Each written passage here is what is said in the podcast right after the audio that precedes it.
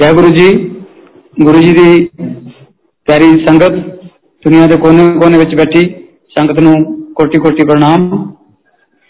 ਜੋ ਨਵੀਂ ਸੰਗਤ ਹੈ ਗੁਰੂ ਜੀ ਦੇ ਨਾਲ ਜੁੜੀ ਹੋਈ। ਉਹਨਾਂ ਵਾਸਤੇ ਸਪੈਸ਼ਲ ਥੋੜਾ ਜਿਹਾ ਮੈਂ ਬਰੀਫ ਪਹਿਲਾਂ ਗੁਰੂ ਜੀ ਬਾਰੇ ਦੱਸ ਦੇਵਾਂ ਕਿ ਗੁਰੂ ਜੀ ਦਾ ਜਨਮ 7 ਜੁਲਾਈ 1952 ਵਿਲੇਜ ਦੁਗਰੀ ਤਹਿਸੀਲ ਮਰੇਕੋਟਲਾ ਡਿਸਟ੍ਰਿਕਟ ਸੰਗਰੂਰ, ਪੰਜਾਬ ਦੇ ਵਿੱਚ ਮਾਤਾ ਸੁਰਜੀਤ ਕੌਰ ਤੇ ਪਿਤਾ ਸ਼੍ਰੀ ਮਸਤ ਰਾਮ ਜੀ ਦੇ ਘਰ ਵਿੱਚ ਹੋਇਆ ਤੇ ਬਚਪਨ ਵਿੱਚ ਗੁਰੂ ਜੀ ਨੇ ਆਪਣਾ ਸਟਾਰਟ ਸਕੂਲਿੰਗ ਪ੍ਰਾਇਮਰੀ ਸਕੂਲ ਸੀਗਾ ਪਿੰਡ ਦੇ ਵਿੱਚ, ਉੱਥੇ ਸ਼ੁਰੂ ਕੀਤਾ।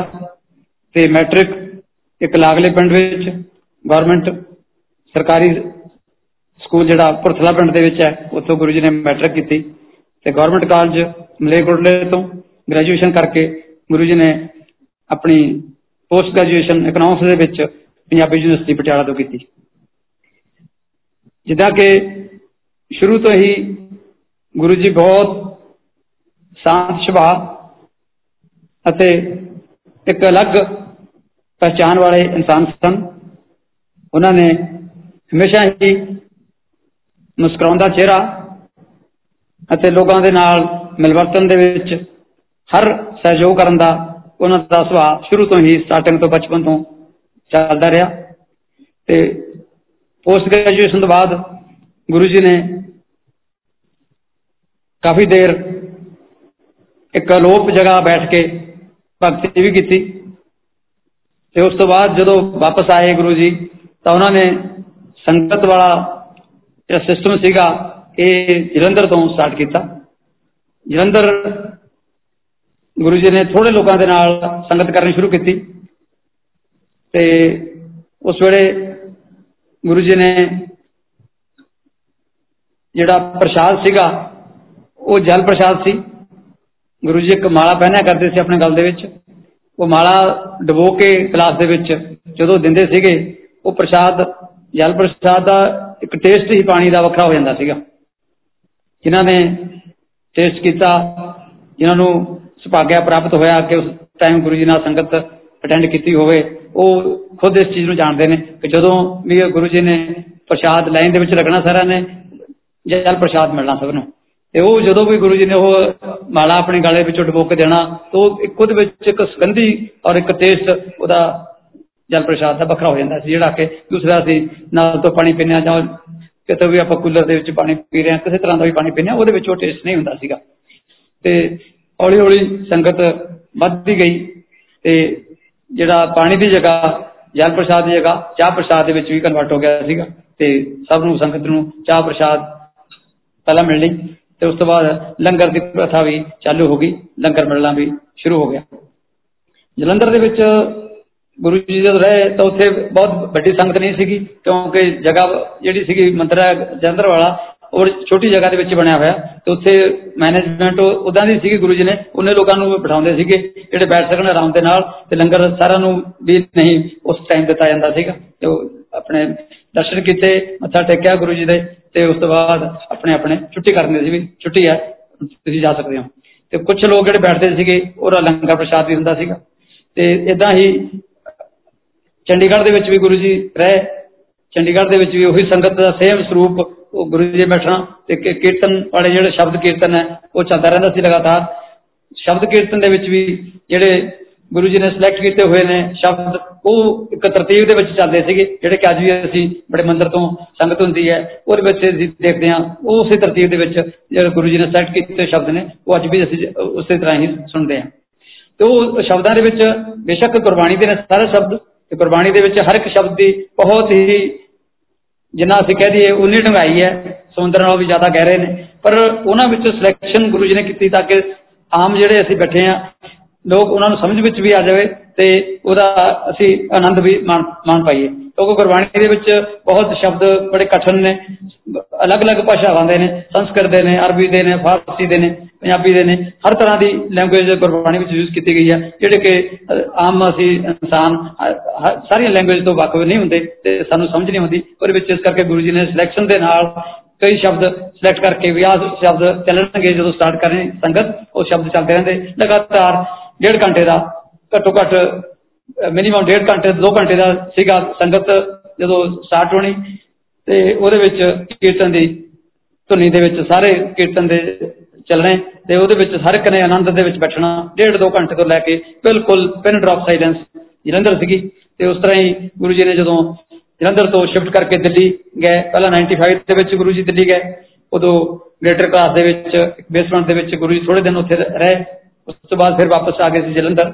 ਤੇ 97 ਦੇ ਵਿੱਚ ਗੁਰੂ ਜੀ ਰੈਗੂਲਰਲੀ ਅਗਸਤ 97 ਦੇ ਵਿੱਚ ਗੁਰੂ ਜੀ ਨੇ ਦਿੱਲੀ ਸ਼ਿਫਟ ਕੀਤਾ। ਤੇ ਉਸ ਤੋਂ ਬਾਅਦ ਬੜੇ ਮੰਦਰ ਦਾ ਵੀ ਬਿਲਡਿੰਗ ਦਾ ਉਸਾਰੀ ਦਾ ਕੰਮ ਸ਼ੁਰੂ ਹੋਇਆ ਤੇ ਬੜਾ ਮੰਦਰ ਵੀ ਬਣ ਕੇ ਤਿਆਰ ਹੋ ਗਿਆ। ਗੁਰੂ ਜੀ ਦੀ ਸੰਗਤ ਐਮਪਾਇਰ ਸਟੇਟ ਜਿਹੜਾ ਕਿ ਛੋਟਾ ਮੰਦਰ ਹੈ, ਉੱਥੇ ਹੀ ਗੁਰੂ ਜੀ ਬੈਠਦੇ ਸੀਗੇ। ਉਹ ਐਮਪਾਇਰ ਸਟੇਟ ਦੇ ਵਿੱਚ ਗੁਰੂ ਜੀ ਦੀ ਸੰਗਤ ਚੱਲਦੀ ਰਹਿੰਦੀ ਸੀਗੀ। ਤੇ ਜਿਹੜੇ ਮੇਨ ਫੰਕਸ਼ਨ ਸੀਗੇ ਬੜੇ, ਜਦੋਂ ਬੜਾ ਮੰਦਰ ਤਿਆਰ ਹੋਏ, ਉਸ ਤੋਂ ਬੜੇ ਮੰਦਰ ਮੇਨ ਫੰਕਸ਼ਨ ਜਿਹੜੇ ਚਾਰ ਪੰਜ ਜਿਹੜੇ ਹੁਣ ਵੀ ਚੱਲਦੇ ਨੇ, ਗੁਰੂ ਜੀ ਦਾ ਬਰਥਡੇ ਹੈ, ਨਵੇਂ ਸਾਲ ਦਾ ਹੈ ਗੁਰੂ ਪੂਰਨਿਮਾ ਦਾ ਹੈ ਤੇ ਦੀਵਾਲੀ ਦਾ ਹੈ, ਤੇ ਸ਼ਿਵਰਾਤਰੀ ਦਾ ਹੈ, ਇਹ ਸਾਰੇ ਜਿਹੜੇ ਮੇਨ ਫੰਕਸ਼ਨ ਨੇ, ਉਹ ਉਸ ਵੇਲੇ ਗੁਰੂ ਜੀ ਬੜੇ ਮੰਦਰ ਦੇ ਵਿੱਚ ਕਰਦੇ ਸੀਗੇ। ਉਹ ਏਰੀਆ ਜਿਸ ਨੇ ਜਿਨ੍ਹਾਂ ਸੰਗਤ ਨੇ ਵਿਜ਼ਿਟ ਕੀਤਾ ਹੋਗਾ ਉਸ ਟਾਈਮ ਪਹਿਲੇ 97 98 ਦੇ ਵਿੱਚ, ਤੇ ਉਹ ਬਿਲਕੁਲ ਹੀ ਇੱਕ ਤਰ੍ਹਾਂ ਦਾ ਉਜਾੜ ਏਰੀਆ ਸੀ। ਤੇ ਉੱਥੋਂ ਡਰ ਲੱਗਦਾ ਸੀ ਜਾ ਕੇ ਵੀ ਰਾਤ ਨੂੰ ਕੋਈ ਤੁਹਾਨੂੰ ਤੁਹਾਡਾ ਘੇਰ ਨਾ ਲਵੇ, ਤੁਹਾਡੀ ਗੱਡੀ ਨਾ ਲੁੱਟ ਲਵੇ। ਇਦਾਂ ਦਾ ਉਹ ਏਰੀਆ ਸੀਗਾ, ਜਿਹੜਾ ਕਿ ਅੱਜ ਉੱਥੇ ਨਾ ਜ਼ਿਆਦਾ ਭੀੜ ਭੜੱਕੇ ਵਾਲਾ ਏਰੀਆ ਕਿ ਉੱਥੋਂ ਨਿਕਲਣਾ ਮੁਸ਼ਕਲ ਹੋ ਜਾਂਦਾ। ਉਹ ਲਾਈਨ ਪੂਰੀ ਜਿਹੜਾ ਕਿ ਛਤਰਪੁਰ ਟੈਂਪਲ ਰੋਡ ਹੈ, ਉਹ ਇੰਨੀ ਯਾਨੀ ਕਿ ਭੀੜ ਵਾਲਾ ਇਲਾਕਾ ਬਣ ਗਿਆ ਤੇ ਉੱਥੇ ਗੁਰੂ ਜੀ ਦੀ ਸੰਗਤ ਸਾਰੇ ਹੀ ਗੱਡੀਆਂ, ਪਾਰਕਿੰਗ ਦੀ ਬਹੁਤ ਵੱਡੀ ਪ੍ਰੋਬਲਮ ਹੋ ਜਾਂਦੀ ਹੈ। ਜਦੋਂ ਬੜੇ ਮੰਦਰ ਦੇ ਨਾਲ ਤੇ ਗੁਰੂ ਜੀ ਨੇ ਕਾਫੀ ਕਿਹਾ ਵੀ ਤੁਸੀਂ ਇਧਰੋਂ ਨੇੜੇ ਆਸ-ਪਾਸ ਦੇ ਹੋਰ ਵੀ ਇੱਕ ਦੋ ਜਿਹੜੇ ਹੈਗੇ ਪਲਾਟ, ਉਹ ਆਪਣੇ ਜ਼ਰੂਰ ਪਰਚੇਜ ਕਰੋ, ਕਿਉਂਕਿ ਆਉਣ ਵਾਲੇ ਸਮੇਂ ਦੇ ਵਿੱਚ ਇੱਥੇ ਗੱਡੀਆਂ ਖੜਨ ਵਾਸਤੇ ਜਗ੍ਹਾ ਨਹੀਂ ਮਿਲਣੀ ਹੈਗੀ। ਗੱਡੀਆਂ ਦੀ ਬਹੁਤ ਵੱਡੀ ਆਉਗੀ ਤੇ ਇੰਨਾ ਵੱਡਾ ਇਕੱਠ ਹੋਣਾ। ਉਸ ਟਾਈਮ ਸਾਨੂੰ ਨਹੀਂ ਲੱਗਿਆ ਸੀਗਾ ਕਿ ਅਸੀਂ ਉਹ ਵੀ ਗੁਰੂ ਜੀ ਕੀ ਕਹਿ ਰਹੇ ਨੇ, ਹਨਾ? ਕਿਉਂਕਿ ਬਹੁਤ ਜਗ੍ਹਾ ਖਾਲੀ ਪਈ ਸੀ, ਸਾਰਾ ਹੀ ਪੂਰਾ ਹੀ ਇੱਕ ਤਰ੍ਹਾਂ ਦਾ ਉਹ ਖਾਲੀ ਵਾਲਾ ਏਰੀਆ ਸੀਗਾ। ਇੱਥੇ ਕਦੇ ਪ੍ਰੋਬਲਮ ਨਹੀਂ ਆ ਸਕਦੀ। ਪਰ ਅੱਜ ਜਦੋਂ ਬੜਾ ਫੰਕਸ਼ਨ ਹੁੰਦਾ ਉਸ ਵਾਲੇ ਜਾ ਕੇ ਦੇਖੀਦਾ ਕਿ ਕਿੱਥੇ 10 ਕਿਲੋਮੀਟਰ ਤੋਂ ਸਟਾਰਟ ਹੋ ਜਾਂਦੀ ਆ ਪਾਰਕਿੰਗ ਤੇ 10 ਕਿਲੋਮੀਟਰ ਤੋਂ ਹੀ ਗੱਡੀਆਂ ਸ਼ੁਰੂ ਹੋ ਜਾਂਦੀਆਂ ਨੇ ਖੜਨੀਆਂ ਤੇ ਗੁਰੂ ਜੀ ਨੇ ਆਪਣਾ ਗੁਰੂ ਜੀ ਦਾ ਆਸ਼ਰਮ ਦੇ ਨਾਂ ਤੇ ਟਰਸਟ ਕ੍ਰੀਏਟ ਕੀਤਾ, ਜਿਹਦੇ ਕਿ ਗੁਰੂ ਜੀ ਟਰਸਟੀ ਸੀਗੇ ਤੇ ਗੁਰੂ ਜੀ ਦੀ ਮਾਤਾ ਜੀ, ਮਾਤਾ ਸੁਜੀਤ ਕੌਰ ਵੀ ਉਹਦੇ ਵਿੱਚ ਟਰਸਟੀ ਸੀਗੇ। ਮਾਤਾ ਜੀ ਦੇ ਬਾਅਦ ਤੋਂ ਪਿਤਾ ਜੀ ਨੂੰ ਵੀ ਗੁਰੂ ਜੀ ਨੇ ਫਿਰ ਟਰਸਟ ਦਾ ਮੈਂਬਰ ਬਣਾਇਆ। ਗੁਰੂ ਜੀ ਦੀ ਸਮਾਧੀ ਤੋਂ ਥੋੜੇ ਦਿਨ ਪਹਿਲਾਂ ਦੀ ਗੱਲ ਹੈ, ਇੱਥੇ ਗੁਰੂ ਜੀ ਨੇ ਪਿਤਾ ਜੀ ਨੂੰ ਵੀ ਟਰਸਟੀ ਬਣਾਇਆ।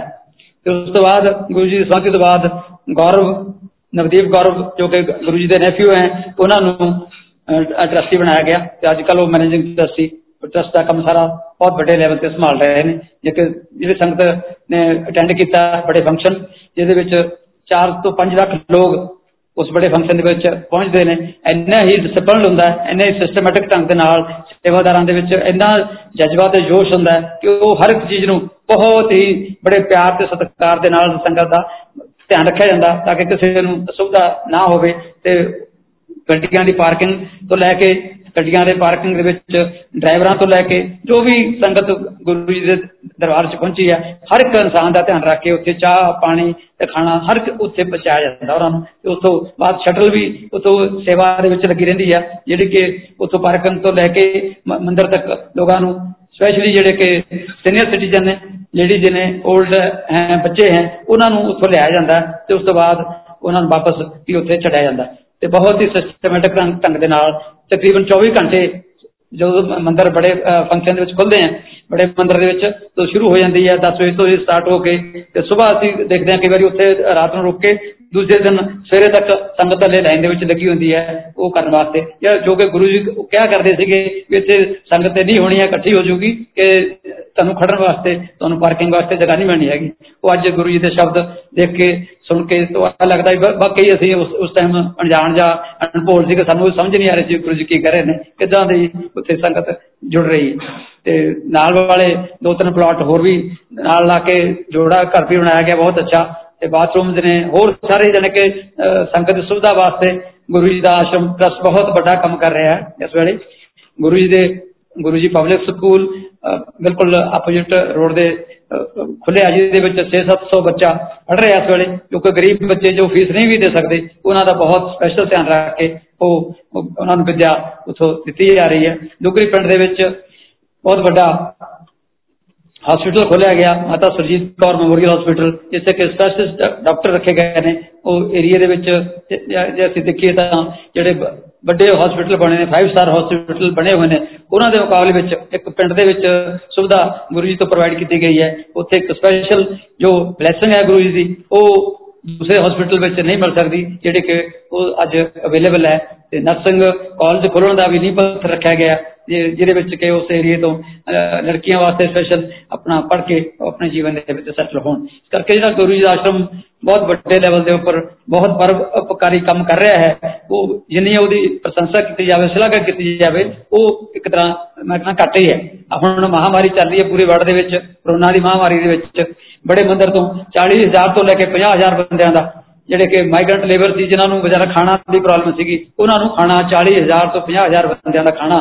8-8 ਘੰਟੇ ਸੰਗਤ ਨੇ ਡਿਊਟੀ ਕਰਕੇ 24 ਘੰਟੇ ਲਗਾਤਾਰ ਡਿਊਟੀ ਦੇ ਉੱਪਰ ਹਾਜ਼ਰ ਹੋ ਕੇ ਉਹ ਸੰਗਤ ਨੇ ਸਾਰਾ ਖਾਣਾ ਉੱਥੇ ਪ੍ਰੋਵਾਈਡ ਕੀਤਾ, ਦਿੱਲੀ ਦੇ ਵਿੱਚ ਤੇ ਉਸ ਤੋਂ ਬਿਨਾ ਆਪਣੇ ਗੁਬਰੀ ਪਿੰਡ ਦੇ ਵਿੱਚ ਵੀ ਉਸ ਆਸ-ਪਾਸ ਦੇ ਪਿੰਡਾਂ ਵਿੱਚ, ਟਰਾਲੀਆਂ ਵਿੱਚ ਰੱਖ ਕੇ ਖਾਣਾ, ਲੋਕਾਂ ਨੂੰ ਪਾਣੀ, ਖਾਣਾ ਤੇ ਦਵਾਈਆਂ ਦਾ ਲੰਗਰ ਵਰਤਾਇਆ ਗਿਆ ਤਾਂ ਕਿ ਕੋਈ ਐਸਾ ਨਾ ਵਿਅਕਤੀ ਰਹਿ ਜਾਵੇ, ਜਿਹਨੂੰ ਕੋਈ ਦਵਾਈ ਦੀ ਲੋੜ ਹੋਵੇ, ਉਹ ਵਾਂਝਾ ਰਹਿ ਜਾਵੇ ਜਾਂ ਕਿਸੇ ਨੂੰ ਖਾਣੇ ਕਰਨੀਓ ਭੁੱਖਾ ਰਹਿ ਜਾਵੇ ਉਸ ਕਰਕੇ ਉਹ ਬੰਦਾ ਦੁਨੀਆ ਛੋੜ ਜਾਵੇ। ਤੇ ਇਸ ਤਰ੍ਹਾਂ ਦੇ ਨਾਲ ਗੁਰੂ ਜੀ ਦੇ ਅਸ਼ੀਰਵਾਦ ਦੇ ਨਾਲ ਗੁਰੂ ਜੀ ਦਾ ਆਸ਼ਰਮ ਬਹੁਤ ਵੱਡੇ ਲੈਵਲ ਦੇ ਉੱਪਰ ਪਰਪਕਾਰੀ ਜਿਹੜੇ ਕੰਮ ਨੇ, ਉਹ ਕਰ ਰਿਹਾ ਸਭ ਦੇ ਵਿੱਚ ਗੁਰੂ ਜੀ ਦੀ ਕਿਰਪਾ ਹੈ, ਉਹਨਾਂ ਤੋਂ ਬਗੈਰ ਜੇ ਅਸੀਂ ਕਹੀਏ ਨਹੀਂ ਹੋ ਸਕਦਾ ਹੈ, ਕਿਉਂਕਿ ਗੁਰੂ ਬਿਨ ਘੋਰ ਅੰਧਾਰ, ਗੁਰੂ ਬਿਨ ਸਮਝ ਨਾ ਆਵੇ। ਜਿੰਨੇ ਮਰਜ਼ੀ ਅਸੀਂ ਪੜ੍ਹ ਲਿਖੇ ਜਾਈਏ ਜਾਂ ਕੁਝ ਹੋਰ ਅਸੀਂ ਜਿੱਦਾਂ ਵੀ ਆਪਣੇ ਆਪ ਨੂੰ ਕਹਿੰਦੇ ਸਾਨੂੰ ਬਹੁਤ ਨੌਲੇਜ ਹੈ, ਉਹ ਸਾਰੀ ਨੌਲੇਜ ਅਸੀਂ ਜਦੋਂ ਬਾਹਰ ਰੱਖ ਕੇ ਜਾਂਦੇ ਆ ਗੁਰੂ ਜੀ ਕਿਹਾ ਕਰਦੇ ਸੀਗੇ ਚੀਜ਼ ਨੂੰ ਕਿ ਨੌਲੇਜ ਹੈ ਜਿਹੜੀ ਆਪਣਾ ਮਾਈਂਡ ਹੈ, ਆਪਣਾ ਦਿਮਾਗ ਹੈ, ਉਹ ਬਾਹਰ ਛੱਡ ਕੇ ਆਓ। ਫਿਰ ਬੈਠੋ ਸੰਗਤ ਦੇ ਸਿਰ ਤੋਂ ਆਨੰਦ ਆਊਗਾ। ਕਿ ਤੁਸੀਂ ਕਿੰਤੂ ਪਰੰਤੂ ਵਾਲੇ ਅਸੀਂ ਕੁਐਸਚਨ ਆਨਸਰ ਦੇ ਵਿੱਚ ਪੈ ਗਏ, ਕਿਵੇਂ ਹੋ ਜਾਏਗਾ, ਕਿਉਂਕਿ ਜਿਹੜੇ ਸਾਇੰਟਿਸਟ ਵੀ ਆਉਂਦੇ ਸੀਗੇ, ਇਹ ਏਮਜ਼ ਦੇ ਡਾਕਟਰ ਆ ਕੇ ਬੈਠਦੇ ਸੀਗੇ, ਉਹਨਾਂ ਨੂੰ ਕਿਹਾ ਸੀ ਵੀ ਡਾਕਟਰੀ ਤੁਸੀਂ ਬਾਹਰ ਛੱਡ ਕੇ ਆਓ। ਜੇ ਤੁਸੀਂ ਡਾਕਟਰੀ ਵਿੱਚ ਰੁੱਝ ਕੇ ਰਹਿ ਗਏ, ਮੈਂ ਬਹੁਤ ਵੱਡਾ ਡਾਕਟਰ ਹਾਂ, ਫਿਰ ਤੁਸੀਂ ਆਨੰਦ ਨਹੀਂ ਲੈ ਸਕਦੇ ਸੰਗਤ ਦੇ ਵਿੱਚ। ਇੱਥੇ ਤੁਸੀਂ ਆਮ ਜੋ ਲੋਕ ਬੈਠੇ ਆ, ਉਹਨਾਂ ਦੀ ਤਰ੍ਹਾਂ ਹੀ ਕੋਈ ਮੰਤਰੀ ਆ ਗਿਆ ਈਵਨ ਪ੍ਰਧਾਨ ਮੰਤਰੀ, ਰਾਸ਼ਟਰਪਤੀ ਤੱਕ ਕੋਈ ਉੱਥੇ ਸੰਗਤ ਵਿੱਚ ਪਹੁੰਚਦੇ ਸੀਗੇ। ਸਾਰਿਆਂ ਨੂੰ ਕੋਈ ਇਹ ਨਹੀਂ ਸੀ ਉਹਨਾਂ ਵਾਸਤੇ ਕੋਈ ਵੀਆਈਪੀ ਟ੍ਰੀਟਮੈਂਟ ਆ, ਕੋਈ ਉੱਥੇ ਹੋਰ ਚੇਅਰ ਲੱਗ ਰਹੀਆਂ ਨੇ। ਸਾਰਿਆਂ ਨੇ ਹੀ ਆਪਣੇ ਉਹ ਲਾਈਨ ਦੇ ਵਿੱਚ, ਪੰਗਤ ਦੇ ਵਿੱਚ ਬੈਠਣਾ। ਸੰਗਤ ਵਿੱਚ ਆਏ, ਸਾਰੇ ਪੰਕਤੀ ਵਿੱਚ ਬੈਠ ਕੇ ਡਿਸਪਲ ਦੇ ਵਿੱਚ ਬੈਠ ਕੇ ਪਿੰਡ ਡ੍ਰੌਪ ਸਾਇਲੈਂਸ ਜਦੋਂ ਕੀਰਤਨ ਸ਼ੁਰੂ ਹੋ ਗਿਆ, ਗੁਰੂ ਜੀ ਨੇ ਐਂਟਰ ਕਰਨਾ, ਤੇ ਗੁਰੂ ਜੀ ਦੇ ਵਿੱਚ ਇੱਕ ਖੁਸ਼ਬੂਆਂ ਦੀ ਫੈਲ ਜਾਣੀਆਂ ਗੁਰੂ ਜੀ ਦੇ ਵਿੱਚ ਇੰਨੀ ਖੁਸ਼ਬੂ ਸੀਗੀ, ਉਹਨਾਂ ਦੀ ਬਾਡੀ ਵਿੱਚੋਂ ਹੀ ਖੁਸ਼ਬੂਆਂ ਨਿਕਲਣਾ ਸ਼ੁਰੂ ਹੋ ਜਾਂਦੀਆਂ ਸੀਗੀਆਂ।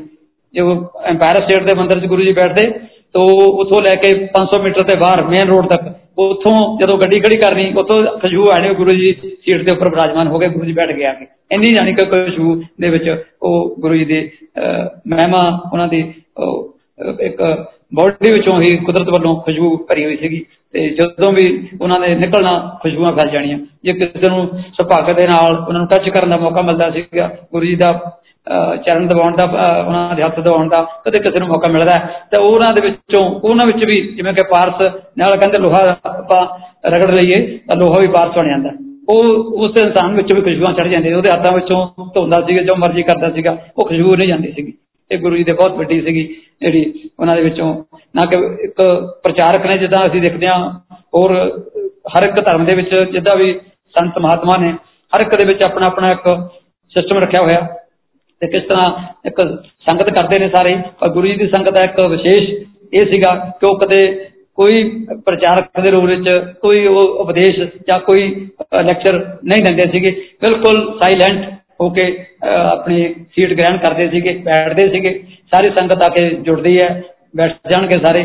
ਤੇ ਉਸ ਤੋਂ ਬਾਅਦ ਕੀਰਤਨ ਦੇ ਵਿੱਚ ਸਾਰੇ ਆਨੰਦ ਲੈ ਕੇ ਡੇਢ ਘੰਟਾ ਬਿਲਕੁਲ ਪਿੰਡ ਆਫ ਸਾਇਲੈਂਸ ਤੋਂ ਬਾਅਦ ਜਦੋਂ ਦੇਖਣਾ ਗੁਰੂ ਜੀ ਨੇ 9:30 ਵਜੇ ਗਏ, ਤੇ 9:30 ਵਜੇ ਸ਼ਾਮ ਨੂੰ ਉਹ ਖਾਣੇ ਦਾ ਆਉਂਦਾ ਸੀਗਾ ਜਾਂ ਪ੍ਰਸ਼ਾਦ ਗੁਰੂ ਜੀ ਆਪਣੇ ਹੱਥ ਨਾਲ ਬਣਦੇ ਸੀਗੇ। ਉਹ ਪ੍ਰਸ਼ਾਦ ਦੇ ਵਿੱਚ ਉਹ ਗੁਰੂ ਜੀ ਖੁਦ ਕਿਹਾ ਕਰਦੇ ਸੀਗੇ ਜੇ ਕੋਈ ਮੈਂ ਲੱਡੂ ਜਾਂ ਤੁਹਾਨੂੰ ਕੋਈ ਕੜਾ ਪ੍ਰਸ਼ਾਦ ਨਹੀਂ ਦੇ ਰਿਹਾ, ਇਹ ਮੈਂ ਤੁਹਾਨੂੰ ਆਪਣੇ ਵਿੱਚੋਂ ਕੁਝ ਕੱਢ ਕੇ ਦੇ ਰਿਹਾ। ਜਦੋਂ ਉਹਨਾਂ ਨੇ ਹੱਥ ਦੇ ਵਿੱਚ ਆਪਣਾ ਲੱਡੂ ਦੀ ਤਰ੍ਹਾਂ ਪ੍ਰਸ਼ਾਦ ਨੂੰ ਵਟਣਾ ਤੇ ਅਗਲੇ ਹੱਥ ਦੇ ਵਿੱਚ ਜਾਣਾ। ਤਾਂ ਜੋ ਬੰਦਾ ਕੋਈ ਸੋਚ ਰਿਹਾ ਸੀਗਾ, ਜੋ ਕਿਸੇ ਦੀ ਕੋਈ ਪ੍ਰੋਬਲਮ ਸੀ, ਉਹ ਕਹਿੰਦਾ ਸਾਰਾ ਕੁਝ ਕਲਿਆਣ ਹੋ ਜਾਏਗਾ। ਗੁਰੂ ਜੀ ਦਾ ਬਹੁਤ ਵੱਡਾ ਇੱਕ ਸ਼ਬਦ ਰੱਖਿਆ ਸੀ, ਕਲਿਆਣ ਹੋ ਗਿਆ। ਜਿਹਨੂੰ ਕਹਤਾ, ਚੱਲ ਤੇਰਾ ਕਲਿਆਣ ਹੋ ਗਿਆ। ਤੋ ਕਲਿਆਣ ਵਾਕਈ ਉਹ ਉਹ ਸੋਚਦਾ ਸੀ ਬੰਦਾ, ਮੈਂ ਤਾਂ ਆ ਪ੍ਰੋਬਲਮ ਲੈ ਕੇ ਆਇਆ। ਜੋ ਵੀ ਪ੍ਰੋਬਲਮ ਸੀ, ਉਹ ਸੋਲਵ ਹੁੰਦੀ ਉਸ ਤੋਂ ਬਾਅਦ ਪ੍ਰਸ਼ਾਦ ਦੇਣ ਤੋਂ ਬਾਅਦ ਫਿਰ ਲੰਗਰ ਵੀ ਪੰਗਤ ਵਿੱਚ ਹੋਇਆ ਕਰਦਾ। ਪੰਗਤ ਵਿੱਚ ਚਾਰ ਲੋਕਾਂ ਨੂੰ ਜਿਹੜੀ ਜਿਸ ਤਰ੍ਹਾਂ ਪੰਗਤ 'ਚ ਬੈਠੇ, ਦੂਸਰੇ ਦੂਸਰੇ ਸਾਹਮਣੇ ਵਾਲੀ ਰੋਚ ਆ ਜਾਣਗੇ। ਵਿਚਕਾਰ ਚਟਾਈ ਵਿਛਦੀ ਆ, ਜਿਹੜੇ ਕਿ ਅੱਜ ਵੀ ਅਸੀਂ ਉਦਾਂ ਹੀ ਲੰਗਰ ਦੀ ਪ੍ਰਥਾ ਨੂੰ ਰੱਖਿਆ ਹੋਇਆ। ਉਹਦੇ ਵਿੱਚ ਇੱਕੋ ਪਲੇਟ ਦੇ ਵਿੱਚ ਚਾਰ ਲੋਕ ਜੋ ਵੀ ਸਾਹਮਣੇ ਬੈਠੇ ਨੇ, ਚਾਹੇ ਕੋਈ ਮੰਤਰੀ ਹੈ ਜਾਂ ਦੂਸਰੇ ਸੰਤਰੀ ਹੈ, ਉਹ ਦੋਨਾਂ ਚਾਰਾਂ ਨੇ ਇੱਕੋ ਪਲੇਟ ਦੇ ਵਿੱਚ ਦੇਣਾ ਤਾਂ ਕਿ ਗੁਰੂ ਜੀ ਨੇ ਜਿਹੜਾ ਮਾਨਵਤਾ ਦਾ, ਮਾਨਸ ਕੀ ਜਾਤ ਸਭੇ ਇੱਕੋ ਪਛਾਣ ਉਹ ਜਿਹੜਾ ਉਪਦੇਸ਼ ਗੁਰੂਆਂ ਦਾ ਉਹਨੂੰ ਅੱਗੇ ਪ੍ਰੈਕਟੀਕਲ ਕਰਕੇ ਦਿਖਾਇਆ ਕਿ ਹਰ ਇੱਕ ਇਨਸਾਨ ਉਹ ਜਾਤ ਨਾਲ ਤੇ ਧਰਮ ਦੇ ਨਾਲ ਨਹੀਂ ਵੱਡਾ ਹੋ ਸਕਦਾ, ਚਾਹੇ ਕੋਈ ਮੁਸਲਮਾਨ ਧਰਮ ਦਾ ਕੋਈ ਸਿੱਖ ਧਰਮ ਦਾ ਕੋਈ ਈਸਾਈ ਦਾ, ਕੋਈ ਹਿੰਦੂ ਆ ਚਾਰੋਂ ਇੱਕੋ ਬਾਈ ਚਾਂਸ ਇੱਕੋ ਪਲੇਟ ਦੇ ਬੈਠੇ ਚਾਰਾਂ ਦੇ ਵਾਸਤੇ ਇੱਕੋ ਪਲੇਟ ਆ, ਇੱਕੋ ਖਾਣਾ ਆਏਗਾ ਸਭ ਨੇ ਉਹਦੇ ਵਿੱਚੋਂ ਖਾਣਾ। ਤੋਂ ਬਹੁਤ ਵੱਡੀ ਇੱਕ ਜਿਹੜੀ ਕਿ ਮਾਨਵਤਾ ਨੂੰ ਬਰਾਬਰਤਾ ਦਾ ਦਰਜਾ ਆਪਾਂ ਕਹਿ ਦਈਏ ਬਰਾਬਰ ਰੱਖਣ ਵਾਸਤੇ ਬਹੁਤ ਵੱਡਾ ਇੱਕ ਗੁਰੂ ਜੀ ਨੇ, ਗੁਰੂ ਸਾਹਿਬਾਨ ਦੀ ਜਿਹੜੀ ਥਿਉਰੀ ਸੀ, ਉਹਨੂੰ ਅੱਗੇ ਵਧਾਇਆ ਤੇ ਪ੍ਰੈਕਟੀਕਲ ਰੂਪ ਦਿੱਤਾ। ਤੇ ਉਹਦੇ ਬਾਅਦ, ਲੰਗਰ ਤੋਂ ਬਾਅਦ ਫਿਰ ਗੁਰੂ ਜੀ ਨੇ ਛੁੱਟੀ ਕਰਨੀ ਸ਼ੁਰੂ ਕਰਨੀ ਤੇ ਕਿਉਂਕਿ ਉੱਥੇ ਵਿੱਚ ਇੰਨਾ ਆਨੰਦ ਆਉਂਦਾ ਸੀਗਾ, ਜਿਹੜੇ ਲੋਕ ਦੂਰ ਦੂਰ ਹੋ ਕੇ ਬੈਠਣਾ, ਕਿਸੇ ਨੇ ਨੀਵੇਂ ਪਾ ਕੇ ਬੈਠ ਜਾਣਾ ਗੁਰੂ ਜੀ ਨੇ ਸਾਰਾ ਕਰਨਾ, ਆਓ ਵੀ ਹੁਣ ਸੰਗਤ ਖਤਮ ਹੋਈ, ਚਲੋ ਛੁੱਟੀ ਹੋ ਗਈ, ਛੁੱਟੀ ਹੋ ਗਈ। ਲੋਕਾਂ ਨੇ ਯਾਨੀ ਉੱਠਣ ਦਾ ਮਨ ਨਹੀਂ ਕਰਦਾ ਸੀਗਾ। ਚਾਹੁੰਦੇ ਸੀ ਕਿਤੇ ਹੋਰ ਬੈਠੇ ਰਹੀਏ, ਸਾਨੂੰ ਹੋਰ ਗੁਰੂ ਜੀ ਦੇ ਨਾਲ ਬੈਠਣ ਦਾ ਮੌਕਾ ਮਿਲ ਜਾਵੇ ਤੇ ਗੁਰੂ ਜੀ ਨੇ ਹੌਲੀ ਹੌਲੀ ਸ਼ੁਰੂ ਕਰਨਾ, ਛੁੱਟੀ ਕਰਨੀ। ਉਸ ਤੋਂ ਬਾਅਦ ਕੁਝ ਲੋਕਾਂ ਨੂੰ ਫਿਰ ਗੁਰੂ ਜੀ ਨੇ ਆਪਣੀ ਚੋਇਸ ਦੇ ਨਾਲ ਬਿਠਾ ਕੇ ਰੱਖਦੇ ਸੀ ਇਹਨੇ ਬੈਠਣਾ, ਕੋਈ ਜਾਣਾ ਵੀ ਕਹਿਣਾ, ਨਹੀਂ, ਤੁਸੀਂ ਬੈਠ ਜਾਓ ਤੁਸੀਂ ਉਹ ਬੈਠੋ। ਫਿਰ ਥੋੜੇ ਲੋਕ ਰਹਿਣੇ, ਉਹ ਹੋਰ 2 ਘੰਟੇ ਬਾਅਦ ਗੁਰੂ ਜੀ ਨੇ ਫਿਰ ਇੱਕ ਵਾਰੀ, ਚਲੋ ਵੀ ਕੜਾ ਪ੍ਰਸ਼ਾਦ ਬਣਾਓ, ਚਾਹ ਪ੍ਰਸ਼ਾਦ ਬਣਾ ਲਓ। ਹੈ ਨਾ ਜੀ ਕੜਾ ਪ੍ਰਸ਼ਾਦ, ਫਿਰ ਚਾਹ ਪ੍ਰਸ਼ਾਦ, ਫਿਰ ਉਹਦੇ ਵਿੱਚੋਂ ਫਿਰ ਕੁਝ ਲੋਕਾਂ ਨੂੰ ਛੁੱਟੀ ਕਰਨੀ, ਫਿਰ ਹੋਰ ਬਚ ਗਏ। ਤਾਂ ਯਾਨੀ ਕਿ ਕਈ ਵਾਰ ਦੇਖਦੇ ਜੀ, ਗੁਰੂ ਜੀ ਜਿਵੇਂ ਹੁੰਦਾ ਨੇ ਸੁਣਦੇ ਨਹੀਂ ਹੈਗੇ 2-2 ਵਜੇ 4-4 ਵਜੇ ਵੀ ਉੱਥੇ ਗੁਰੂ ਜੀ ਦੇ ਕੋਲ ਬੈਠਣ ਦਾ ਮੌਕਾ ਮਿਲਿਆ, ਤਾਂ ਉਹਦੇ ਬਾਅਦ 4 ਵਜੇ 5 ਵਜੇ ਜਾ ਕੇ, ਚਲੋ ਹੁਣ ਵੀ ਹੁਣ ਛੁੱਟੀ ਕਰੋ, ਹੁਣ ਐਸ਼ ਕਰੋ। ਉਹ ਐਸ਼ ਕਰਨ ਦਾ, ਹਰ ਕਲਿਆਣ ਹੋਣ ਦਾ, ਗੁਰੂ ਜੀ ਦੇ ਬਹੁਤ ਪੈਟ ਸ਼ਬਦ ਨੇ ਜਿਹੜੇ ਉਹਨਾਂ ਨੇ ਯੂਜ਼ ਕੀਤੇ ਨੇ। ਇਹਨੂੰ ਵੀ ਕਹਤਾ ਕਲਿਆਣ ਹੋ ਗਿਆ। ਤੇ ਉਹਦਾ ਕਲਿਆਣ ਵਾਕਈ ਕਲਿਆਣ ਹੋ ਗਿਆ। ਐਸ਼ ਕਰੋ, ਉਹਦਾ ਵੀ ਐਸ਼ ਕਰ ਰਹੇ ਨੇ, ਗੁਰੂ ਜੀ ਦਾ ਨਾਮ ਲੈ ਕੇ। ਹਰ ਤਰ੍ਹਾਂ ਦੀ ਜੋ ਵੀ ਕਸ਼ਟ, ਕੋਈ ਕਿਉਂਕਿ ਦੁਨਿਆਵੀ ਜੀਵ ਅਸੀਂ ਸਾਰੇ ਦੁੱਖਾਂ ਨਾਲ ਭਰਿਆ ਹੋਇਆ ਸੰਸਾਰ ਹੈ, ਹਰ ਇੱਕ ਇਨਸਾਨ ਕੋਈ ਨਾ ਕੋਈ ਦੁੱਖ ਲੈ ਕੇ ਜਾਂਦਾ ਫਿਰ ਪ੍ਰੈਕਟੀਕਲ ਵੀ ਦੇਖਣਾ ਚਾਹੁੰਦਾ ਜਿੰਨਾ ਚਿਰ ਉਹਨੂੰ ਸੈਟੀਸਫੈਕਸ਼ਨ ਨਹੀਂ ਆਉਂਦੀ ਜਿੰਨਾ ਚਿਰ ਅਸੀਂ ਗੁਰੂ ਜੀ ਦਾ ਕੋਈ ਉਹਨਾਂ ਨੂੰ ਇਸ਼ਾਰਾ ਗੁਰੂ ਜੀ ਨੇ ਕੁਝ ਨਾ ਕਿਹਾ ਹੋਵੇ ਜਾਂ ਤੇ ਲੱਗਦਾ ਵੀ ਕਹਿ ਸੰਗਤ ਵਿੱਚ, ਪਰ ਸੰਤ ਗੁਰੂ ਜੀ ਨੇ ਬੁਲਾਇਆ ਨਹੀਂ ਹੈ। ਬਹੁਤ ਲੋਕ ਆਉਂਦੇ ਸੀ ਇਦਾਂ ਦੇ। ਤੇ ਉਹਨਾਂ ਦੀ ਇੱਛਾ ਹੈ। ਉਹਨਾਂ ਨੂੰ ਪਤਾ ਹੈ। ਕਿਉਂਕਿ ਗੁਰੂ ਜੀ ਕੋਲ ਇੱਕ ਬਹੁਤ ਵੱਡਾ ਸਕੈਨਰ ਸੀ। ਉਹਨਾਂ ਨੇ ਜਦੋਂ ਤੁਸੀਂ ਐਂਟਰ ਕਰਦੇ ਹੋ, ਉੱਥੋਂ ਹੀ ਉਹਨਾਂ ਤੋਂ ਸਕੈਨ ਕਰ ਲੈਣਾ ਵੀ ਕੌਣ ਬੰਦਾ ਹੈ, ਕੀ ਇਹਦੇ ਅੰਦਰ ਚੱਲ ਰਿਹਾ ਹੈ, ਕੀ ਸੋਚ ਰਿਹਾ ਹੈ, ਕੀ ਕਰਨ ਆਇਆ ਇੱਥੇ ਲੈਟਸ ਟਰਾਈ ਦੇਖਣ ਵਾਸਤੇ ਆਇਆ ਹੈ ਜਾਂ ਬਾਕੀ ਸਰੈਂਡਰ ਕਰਕੇ ਆਇਆ ਹੈ। ਸਰੈਂਡਰ ਕਰਨ ਤੋਂ ਬਗੈਰ ਗੁਰੂ ਜੀ ਦਾ ਸਿੱਖਾ ਦੇ ਸਰੈਂਡਰ ਕਰਨ ਤੋਂ ਬਗੈਰ ਉੱਥੋਂ ਕੁਝ ਨਹੀਂ ਮਿਲ ਸਕਦਾ। ਤੁਹਾਨੂੰ ਆਪਣੀ ਅਕਲ ਆਪਣੀ ਸਿਆਣਪ ਸਾਰੀ ਬਾਹਰ ਛੱਡ ਕੇ ਜਾ ਕੇ ਤੁਸੀਂ ਸੰਗਤ ਵਿੱਚ ਬੈਠਦੇ ਹੋ, ਤਾਂ ਤੁਹਾਨੂੰ ਲੱਗਦਾ ਸੀ ਵਾਕਈ ਅਸੀਂ ਆਨੰਦ ਲੈ ਰਹੇ ਹਾਂ ਸੰਗਤ ਵਿੱਚ, ਅਸੀਂ ਅੱਜ ਕੁਝ ਲੈ ਕੇ ਆਏ ਹਾਂ, ਲਾਹਾ ਕੱਟਿਆ ਸੰਗਤ ਦਾ, ਕਿਉਂਕਿ ਬਿਨ ਭਾਗੀ ਸਤ ਸੰਗ ਨਾ ਲੱਭੈ, ਬਿਨ ਸੰਗਤ ਮੈਲ ਭਰੀਜੇ ਜੀਓ। ਗੁਰਬਾਣੀ ਦਾ ਉਪਦੇਸ਼ ਹੈ ਕਿ ਸੰਗਤ ਵੀ ਅੱਛਾ ਸਾਡਾ ਕਰਮ ਕੀਤਾ ਹੋਇਆ, ਅੱਛੇ ਕਰਮ ਨੇ ਵੱਡੇ ਭਾਗ ਨੇ, ਤਾਂ ਹੀ ਐਜੇ ਮਹਾਪੁਰਸ਼ ਦੇ ਅਸੀਂ ਸੰਗਤ ਵਿੱਚ ਜਾ ਸਕਦੇ ਹਾਂ, ਕਿਉਂਕਿ ਅਜਿਹੇ ਮਹਾਪੁਰਸ਼ ਨੇ ਜਿਹੜੇ, ਉਹ ਸਦੀਆਂ ਬਾਅਦ ਹੀ ਆਉਂਦੇ ਨੇ, ਲੋਕਾਂ ਦਾ ਕਲਿਆਣ ਕਰਕੇ ਫਿਰ ਵਾਪਸ ਜਾਂਦੇ ਨੇ, ਤੇ ਉਸ ਤੋਂ ਬਾਅਦ ਵੀ ਉਹ ਅੱਜ ਵੀ ਮੌਜੂਦ ਨੇ, ਅੱਜ ਵੀ ਉਹ ਜਿਹੜੇ ਇੰਪੋਸੀਬਲ ਅਸੀਂ ਕਹਿੰਦੇ ਸੀ ਨਾ ਇੰਪੋਸੀਬਲ ਚੀਜ਼ ਆ, ਉਸ ਵੇਲੇ ਦਾ ਕਿਉਂਕਿ ਸਾਹਮਣੇ ਗੁਰੂ ਜੀ ਬੈਠੇ ਸੀਗੇ, ਉਹ ਅਸੀਂ ਆਪਣੀ ਆਈ ਵਿਟਨੈਸ ਬੈਠੇ ਆ ਕਿ ਉਹ ਦੇਖ ਰਹੇ ਸੀ ਕਿ ਉਹ ਇੰਪੋਸੀਬਲ ਨੂੰ ਪੋਸੀਬਲ ਕੋਈ ਵੀ ਚੀਜ਼ ਜਿਹੜੀ ਸੀਗੀ, ਉਹ ਉੱਥੇ ਇੰਪੋਸੀਬਲ ਗੁਰੂ ਜੀ ਦੇ ਸੰਗਤ ਵਿੱਚ ਨਹੀਂ ਹੁੰਦੀ ਸੀਗੀ। ਹਮੇਸ਼ਾ ਹੀ ਜੋ ਉਹਨਾਂ ਨੇ ਕਹਿਤਾ ਸ਼ਬਦ, ਉਹ ਇੱਕ ਤਰ੍ਹਾਂ ਦੀ ਪੱਥਰ ਦੇ ਉੱਪਰ ਲਕੀਰ ਹੈ। ਉਹਨਾਂ ਦਾ ਕਿਹਾ ਹੋਇਆ ਸ਼ਬਦ ਟੱਲ ਹੈ ਉਹਨਾਂ ਦਾ ਹੋਣਾ ਦੂਜੇ ਦਿਨ ਉਹਦਾ ਰਿਜ਼ਲਟ ਵੀ ਹੁੰਦਾ ਸੀਗਾ। ਜਿਵੇਂ ਕਿ ਸੰਗਤ ਦੇ ਵਿੱਚ ਬਹੁਤ ਲੋਕ ਹਰ ਇੱਕ ਆਪਣੀ ਬਿਮਾਰੀ ਲੈ ਕੇ ਆ ਗਏ। ਕੈਂਸਰ ਦੇ ਕਈ ਇੱਕ ਨੇ ਮੈਂ ਅਨੇਕਾਂ ਦੀ ਗੱਲ ਕਰਦਾ, ਮੇਰੇ ਸਾਹਮਣੇ ਮੇਰੀਆਂ ਅੱਖਾਂ ਦੇ ਵਿੱਚ ਮੈਨੂੰ ਦੇਖਦੇ ਹੋਏ ਬਹੁਤ ਲੋਕ ਆਏ। ਮੈਂ ਖੁਦ ਵੀ ਲੈ ਕੇ ਗਿਆ ਕੁਝ ਲੋਕਾਂ ਨੂੰ, ਮੇਰੇ ਕੋਲ ਵੀ ਆ ਕੇ ਵੀ ਗੁਰੂ ਜੀ ਨੂੰ ਮਿਲਾ ਦਿਓ। ਤੇ ਮੈਂ ਖੁਦ ਲੈ ਕੇ ਗਿਆ, ਇੱਕ ਬਹੁਤ ਯਾਨੀ ਕਿ ਕਮਾਂਡੈਂਟ ਸੀਗਾ, ਕੋਈ ਇਧਰੋਂ ਆਇਆ ਪੰਜਾਬ ਤੋਂ ਦਿੱਲੀ ਦੇ ਵਿੱਚ, ਕਿਸੇ ਨੇ ਮੇਰੇ ਕੋਲ ਰੈਫਰੈਂਸ ਦੇ ਕੇ ਭੇਜਿਆ। ਆਫਿਸ ਦੇ ਵਿੱਚ ਮੇਰੇ ਕੋਲ ਆਇਆ ਤੇ ਮੈਂ ਉਹਨੂੰ ਲੈ ਕੇ ਗਿਆ ਗੁਰੂ ਜੀ ਕੋਲ। ਤੇ ਗੁਰੂ ਜੀ ਨੇ ਕਿਹਾ ਵੀ ਕੌਣ ਹੈ ਇਹ? ਮੈਂ ਕਿਹਾ ਜੀ ਇਹ ਕਮਾਂਡੈਂਟ ਹੈ ਗੁਰੂ ਜੀ, ਇਹਨਾਂ ਨੂੰ ਤੁਹਾਡਾ ਆਸ਼ੀਰਵਾਦ ਚਾਹੀਦਾ ਤੇ ਇਹਨੂੰ ਬਹੁਤ ਵੱਡੀ ਪ੍ਰੋਬਲਮ ਹੈ। ਬੱਚੇ ਵੀ ਛੋਟੇ ਨੇ ਇਹ ਸਾਰਾ ਪਰਿਵਾਰ ਰੋ ਰਿਹਾ। ਤੁਸੀਂ ਤਾਂ ਮੈਂ ਕਿਹਾ ਗੁਰੂ ਜੀ ਕੁਝ ਵੀ ਕਰ ਸਕਦੇ ਹੋ।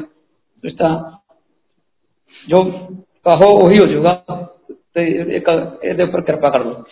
ਤੇ ਉਹ ਗੁਰੂ ਜੀ ਨੇ ਬਸ ਜਿੱਦਾਂ ਕਿਸੇ ਦਾ ਕਲਿਆਣ ਹੋਣਾ ਹੁੰਦਾ ਉਹਦਾ, ਉਹ ਉਸ ਬੰਦੇ ਨੂੰ ਕਹਿੰਦੇ ਅੱਜ ਲੰਗਰ ਛਕ ਜਾਵੇ, ਲੰਗਰ ਛਕ ਕੇ ਜਾ ਤੇ ਕੱਲ ਨੂੰ ਟੈਸਟ ਕਰਵਾ ਕੇ ਪਰਸੋਂ ਨੂੰ ਰਿਪੋਰਟ ਕਰੀ।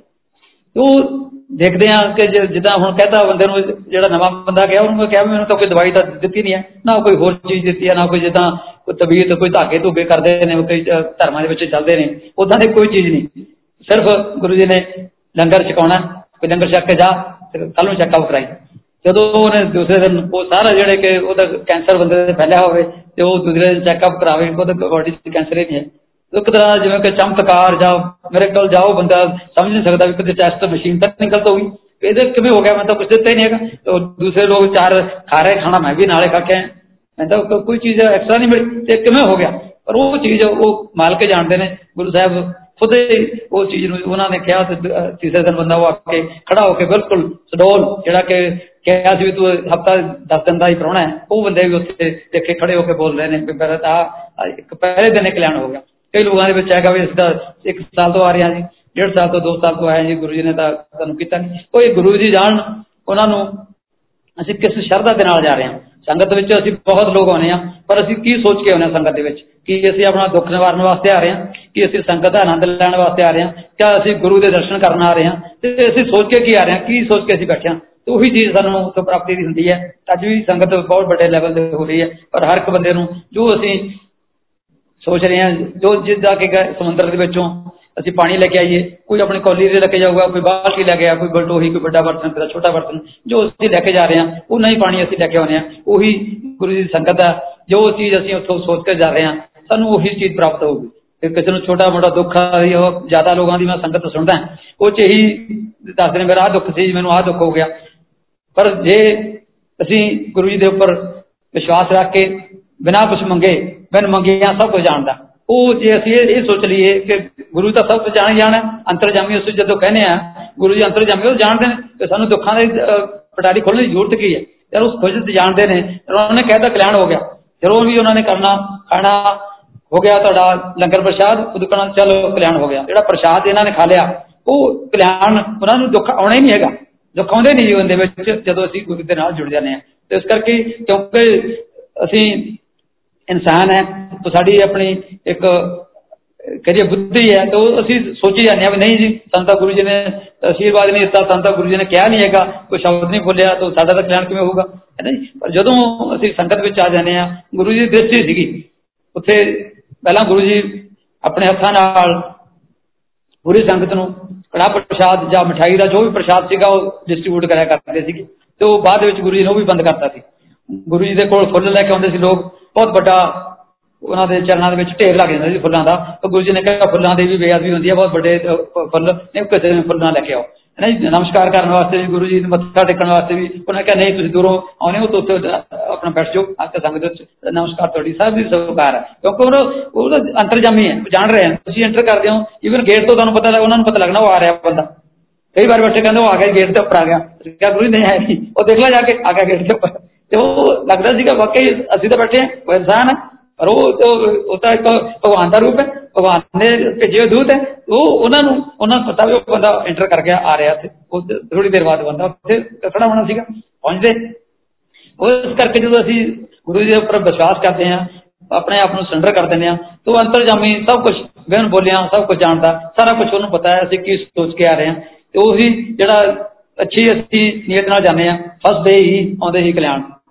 ਕਈ ਵਾਰੀ ਜਿਹੜੇ ਬਹੁਤ ਸਿਆਣਪਾਂ ਦੇ ਵਿੱਚ, ਬਹੁਤ ਸੋਚ ਦੇ ਵਿੱਚ ਵੀ ਅਸੀਂ ਤਾਂ ਆ ਕਰਦੇ ਹਾਂ ਜੀ, ਅਸੀਂ ਦੇਖਾਂਗੇ ਪਹਿਲਾਂ ਟੈਸਟ ਕਰਾਂਗੇ ਜੀ। ਤੇ ਉਹ ਉਹ ਟੈਸਟਾਂ ਵਾਲਿਆਂ ਨੂੰ ਉੱਥੋਂ ਸੰਗਤ ਵਿੱਚੋਂ ਗੁਰੂ ਜੀ ਕਿਹਾ ਵੀ ਕਰਦੇ ਸੀ, ਉੱਥੋਂ ਸੰਗਤ ਵਿੱਚੋਂ ਕੁਝ ਨਹੀਂ ਮਿਲਣਾ ਤੁਹਾਨੂੰ ਤੁਸੀਂ ਆਪਣਾ ਲੰਗਰ ਪਾਣੀ ਖਾਇਆ ਖਾਓ ਪੀਓ ਤਾਂ ਖਿਸਕੋ। ਤਾਂ ਕੁਝ ਨਹੀਂ ਮਿਲਣਾ। ਕਿਉਂਕਿ ਜਦੋਂ ਤੱਕ ਤੁਹਾਡਾ ਧਿਆਨ ਤੁਸੀਂ ਸੈਂਟਰ ਨਹੀਂ ਕੀਤਾ ਸੈਂਟਰ ਕਰੇ ਬਗੈਰ ਨਹੀਂ ਗਤੀ ਨਹੀਂ ਹੋ ਸਕਦੀ, ਤੁਹਾਨੂੰ ਇੱਕ ਦਿਨ ਜ਼ਰੂਰ ਗੁਰੂ ਚਰਨਾਂ ਦੇ ਵਿੱਚ ਆਉਣਾ ਪਊਗਾ, ਤਾਂ ਹੀ ਅਸੀਂ ਉੱਥੋਂ ਕੁਝ ਖੱਟ ਕੇ ਲਿਜਾ ਸਕਦੇ ਹਾਂ। ਅਦਰਵਾਈਜ਼ ਜੇ ਤੁਸੀਂ ਆਪਣੇ ਸਿਆਣਪ ਦੇ ਵਿੱਚ ਹੈ, ਤਾਂ ਉੱਥੋਂ ਕੁਝ ਨਹੀਂ ਮਿਲਦਾ। ਡਿਵਾਈਨ ਪ੍ਰਸ਼ਾਦ ਗੁਰੂ ਜੀ ਕਦੇ ਕਦੇ ਪ੍ਰੋਡਿਊਸ ਕਰ ਕਰਦੇ ਸੀਗੇ, ਜਿਹੜਾ ਕਿ ਮੈਨੂੰ ਵੀ ਚਾਰ ਪੰਜ ਵਾਰ ਮੌਕਾ ਮਿਲਿਆ ਮੈਂ ਉਹਨਾਂ ਦੇ ਉਸ ਉਸ ਵੇਲੇ ਮੌਜੂਦ ਸੀਗਾ, ਤੇ ਉਹਨਾਂ ਨੇ ਜਿਸ ਤਰ੍ਹਾਂ ਬੈਠੇ ਆ, ਗੁਰੂ ਜੀ ਉਹ ਆਪਣੇ ਆਸਨ ਦੇ ਉੱਪਰ ਬੈਠੇ ਆ ਜਾਂ ਕਿਸੇ ਹੋਰ ਜਗ੍ਹਾ ਵੀ ਸੰਗਤ ਹੋਈ ਹੈ, ਕਿਸੇ ਦੇ ਘਰ ਵੀ ਸੰਗਤ ਹੋਈ ਹੈ, ਤਾਂ ਉੱਥੇ ਵੀ ਗੁਰੂ ਜੀ ਨੇ ਬੈਠੇ ਹੋਏ ਆਪਣੇ ਹੱਥ ਰੱਖੇ ਉੱਪਰ ਕਿਤੇ ਹੱਥ ਦੇ ਵਿੱਚ ਹੈ ਕੋਈ ਬਹੁਤ ਵੱਡਾ ਲੱਡੂ, ਕੋਈ ਮਿਸ਼ਰੀ ਦਾ ਪ੍ਰਸ਼ਾਦ, ਜਾਂ ਹੋਰ ਤਰ੍ਹਾਂ ਦਾ ਸੇਵ ਦਾ ਮਰਬਾ ਇੱਕ ਦਿਨ ਗੁਰੂ ਜੀ ਦਾ ਬੁਲਾਇਆ, ਹੱਥ ਦੇ ਵਿੱਚ ਬਰੱਬਾ ਨਿਕਲਿਆ ਐਡਾ ਵੱਡਾ ਉਸ ਤਰ੍ਹਾਂ ਦਾ ਅਲੱਗ-ਅਲੱਗ ਤਰ੍ਹਾਂ ਦੇ ਪ੍ਰਸ਼ਾਦ, ਯਾਨੀ ਜਦੋਂ ਗੁਰੂ ਜੀ ਨੇ ਇੰਸਟੀਚਿਊਟ ਕਰਨਾ ਹੈਰਾਨ ਹੋ ਗਏ ਸੰਗਤ ਸੁਣ ਕੇ ਕਿ ਉੱਥੇ 500 ਬੰਦਾ ਬੈਠਾ ਸੀ 1000 ਬੰਦਾ ਬੈਠਾ ਉਹ ਸੰਗਤ ਨੂੰ ਸਾਰਿਆਂ ਨੂੰ ਹੀ ਵਰਤਾਉਣਾ ਜਿਹੜਾ ਗੁਰੂ ਜੀ ਦੇ ਹੱਥ ਵਿੱਚ ਲੱਡੂ ਆਇਆ ਹੋਇਆ। ਤੇ ਹਰ ਕੰਨੇ ਉਹ ਪ੍ਰਸ਼ਾਦ ਲੈਣਾ ਤੇ ਉਸ ਤੋਂ ਬਾਅਦ ਉਹ ਪ੍ਰਸ਼ਾਦ ਫਿਰ ਹੱਥ ਦੇ ਵਿੱਚ ਲੱਡੂ, ਉਹ ਨਹੀਂ ਖਤਮ ਹੋ ਰਿਹਾ ਸੀ ਕਦੇ। ਜਾਂ ਅਦਰਵਾਈਜ਼ ਅਸੀਂ ਦੁਨਿਆਵੀ ਲੱਡੂ ਨੂੰ ਆਪਣੇ ਨੂੰ ਜਾਂ ਕੁਝ ਹੋਰ ਪ੍ਰਸ਼ਾਦ ਨੂੰ ਖੱਤ ਵਿੱਚ ਲੈ ਕੇ ਹਜ਼ਾਰ ਲੋਕਾਂ 'ਚ ਵੰਡ ਦਈਏ। ਉਹ ਨਹੀਂ ਹੋ ਸਕਦਾ ਵੀ ਉਹ ਹਜ਼ਾਰ ਲੋਕਾਂ ਵਿੱਚ ਅਸੀਂ ਇੱਕ ਮੁੱਠੀ ਭਰ ਪ੍ਰਸ਼ਾਦ ਨੂੰ ਵੰਡੀਏ ਪਰ ਉਹ ਗੁਰੂ ਕਿਰਪਾ ਦੇ ਵਿੱਚ ਐਡੀ ਵੱਡੀ ਕਿਰਪਾ ਹੋ ਰਹੀ ਸੀ ਗੁਰੂ ਦੀ ਉਹਨਾਂ ਨੇ ਸਭ ਨੂੰ ਦੇਣਾ। ਪਰ ਜਦੋਂ ਅਸੀਂ ਉਹ ਆਪਣੀ ਰਸਨਾ ਦੇ ਉੱਪਰ, ਜੀਵ ਦੇ ਉੱਪਰ ਰੱਖਣਾ, ਤਾਂ ਉਹ ਲੱਗਦਾ ਸੀ ਵੀ ਕੋਈ ਚੀਜ਼, ਕੀ ਚੀਜ਼ ਹੈ ਇਹ? ਖੁਸ਼ਬੂਆਂ ਫੈਲ ਜਾਣੀਆਂ, ਉਹਦਾ ਟੇਸਟ ਆ ਜਿਹੜਾ ਇਹਨੇ ਲਿਆ ਉਹ ਪ੍ਰਸ਼ਾਦ ਖਾਦਾ ਗੁਰੂ ਜੀ ਤੋਂ ਲੈ ਕੇ, ਉਹ ਵੀ ਦੱਸ ਸਕਦਾ, ਉਹਨੂੰ ਉਹ ਟੇਸਟ ਨਹੀਂ ਤੁਸੀਂ ਉਹ ਦੱਸ ਸਕਦੇ ਕਿਉਂਕਿ ਤੁਸੀਂ ਮਹਿਸੂਸ ਹੀ ਕਰ ਸਕਦੇ ਹੋ। ਉਹਦਾ ਤੁਲਨਾ ਨਹੀਂ ਹੋ ਸਕਦੀ ਕਿਸੇ ਚੀਜ਼ ਨਾਲ ਵੀ ਆਪਾਂ ਮਿੱਠੇ ਮਠਾਈ ਦੇ ਨਾਲ ਜਾਂ ਕਿਸੇ ਹੋਰ ਚੀਜ਼ ਨਾਲ ਤੁਲਨਾ ਕਰਵਾਈਏ ਕਿਉਂਕਿ ਉਹ ਸੱਚਖੰਡ ਤੋਂ ਆਇਆ ਹੋਇਆ ਪ੍ਰਸ਼ਾਦ ਹੈ, ਜਿਹੜੇ ਕਿ ਸੁਭਾਗੇ ਵਡਭਾਗੇ ਲੋਕ, ਮੈਂ ਕਹਿੰਦਾ ਜਿਨ੍ਹਾਂ ਨੂੰ ਉਹ ਮੌਕਾ ਮਿਲਿਆ ਗੁਰੂ ਜੀ ਨਾਲ ਬੈਠਣ ਦਾ, ਤੇ ਉਹਨਾਂ ਨੇ ਉਹ, ਉਹਦਾ ਪ੍ਰਸ਼ਾਦ ਦਾ ਇਹਨਾਂ ਤੇ ਮਾਣਿਆ। ਉਹ ਪ੍ਰਸ਼ਾਦ ਦੇ ਵਿੱਚ ਬਹੁਤ, ਯਾਨੀ ਕਿ ਸ਼ਕਤੀ ਕਹਦੀ ਤਾਂ ਕਲਿਆਣ ਹੀ ਕਲਿਆਣ ਸੀ ਜੋ ਕੁਝ ਵੀ ਤੁਸੀਂ ਸੋਚਦੇ ਹੋ, ਜੋ ਕੁਝ ਕਰ ਰਹੇ ਹੋ, ਉਹ ਆਟੋਮੈਟਿਕ ਰਸਤੇ ਖੁੱਲ ਜਾਣੇ ਨੇ ਉਹਦੇ ਵਿੱਚ। ਤੇ ਉਹ ਉਹ ਪ੍ਰਸ਼ਾਦ ਗੁਰੂ ਜੀ ਨੇ ਕਦੇ ਕਦੇ ਪ੍ਰੋਡਿਊਸ ਕਰਨਾ। ਉਸ ਤੋਂ ਬਾਅਦ ਦੇਖਿਆ ਤੇ ਗੁਰੂ ਜੀ ਦੇ ਵਿੱਚ ਬਹੁਤ ਹੀ ਜਿੱਦਾਂ ਨਾ 5-10 ਮਿੰਟ ਵਾਸਤੇ ਗੁਰੂ ਜੀ ਬਿਲਕੁਲ ਹੀ ਆਇਆ ਹੋ ਜਾਂਦੇ ਸੀਗੇ, ਜਿਵੇਂ ਕਿ ਉਹਨਾਂ ਨੇ ਬਾਡੀ ਵਿੱਚੋਂ ਕੋਈ ਸੱਤ ਨਿਕਲਿਆ ਹੋਵੇ। ਪੂਰਾ ਉਹਨਾਂ ਨੂੰ, ਉਹਨਾਂ ਸਰੀਰ 10 ਮਿੰਟ ਦਬਾਉਣ ਤੋਂ ਬਾਅਦ, ਹਨਾ, ਫਿਰ ਉਸ ਤੋਂ ਬਾਅਦ ਗੁਰੂ ਜੀ ਨੂੰ ਇੱਕ ਲੱਗਣਾ ਨਾਰਮਲ ਹੋਏ ਨੇ। ਅਦਰਵਾਈਜ਼ ਉਹ ਬਿਲਕੁਲ ਆ ਲੱਗਦੇ ਸੀ, ਆਪਣੇ ਸਰੀਰ ਦਾ ਸੱਤ ਕੱਢ ਕੇ ਉਹਨਾਂ ਨੇ ਕੁਝ ਦੇ ਦਿੱਤਾ ਹੋਵੇ। ਪਰ ਉਹ ਪ੍ਰਸ਼ਾਦ ਵਾਕਿਆ ਹੀ ਜਿਹੜਾ ਡਿਵਾਈਨ ਪ੍ਰਸ਼ਾਦ ਹੈ, ਉਹਦੇ ਵਿੱਚ ਬਹੁਤ ਵੱਡੀ ਇੱਕ ਸ਼ਕਤੀ ਜਿਹੜੀ ਗੁਰਾਂ ਨੇ ਕੀਤੀ। ਤੇ ਉਸ ਤੋਂ ਬਗੈਰ ਜਦੋਂ ਗੁਰੂ ਜੀ ਬੈਠੇ ਸੰਗਤ ਵਿੱਚ, ਇਸ ਦਿਨ ਉਹਨਾਂ ਦੇ ਕਹਿਣਾ, ਅੱਜ ਦੇਖੋ ਸਾਰੇ ਗੁਰੂ ਜੀ ਦਾ ਸਰੂਪ ਜਿੰਨੇ ਲੱਗੇ ਹੋਣੇ ਸੀਗੇ, ਉਹਦੇ ਵਿੱਚੋਂ ਅੰਮ੍ਰਿਤ ਵਹਿ ਰਿਹਾ ਤੇ ਸਾਰੀ ਸੰਗਤ ਉੱਠ ਉੱਠ ਕੇ ਦੇਖਦੀ, ਜਿਹੜੀ ਗੁਰੂ ਜੀ ਦਾ ਸਰੂਪ ਦੇ ਉੱਪਰ ਸ਼ੀਸ਼ਾ ਲੱਗਿਆ ਸੀਗਾ, ਸ਼ੀਸ਼ੇ ਦੇ ਉੱਪਰੋਂ ਜਿਸ ਤਰ੍ਹਾਂ ਮੀਂਹ ਦਾ, ਬਾਰਿਸ਼ ਦਾ ਪਾਣੀ ਹੋਵੇ, ਐ ਪਾਣੀ ਉਹਦੇ ਉੱਪਰੋਂ ਨਿਕਲਣਾ, ਅੰਮ੍ਰਿਤ ਵਹਿਣਾ ਸ਼ੁਰੂ ਹੋ ਜਾਣਾ। ਤੇ ਹੋਰ ਸਾਰੇ ਦੂਸਰੇ ਸਰੂਪ ਹੱਥ ਲਾ ਲਾ ਕੇ ਲੋਕਾਂ ਨੇ ਦੇਖਣਾ ਤੇ ਉਹਨੂੰ ਟੱਚ ਕਰਨਾ ਹੱਥ ਲਗਾਉਣਾ ਉਹਦੇ ਵਿੱਚੋਂ ਸੁਣਦੇ ਆ।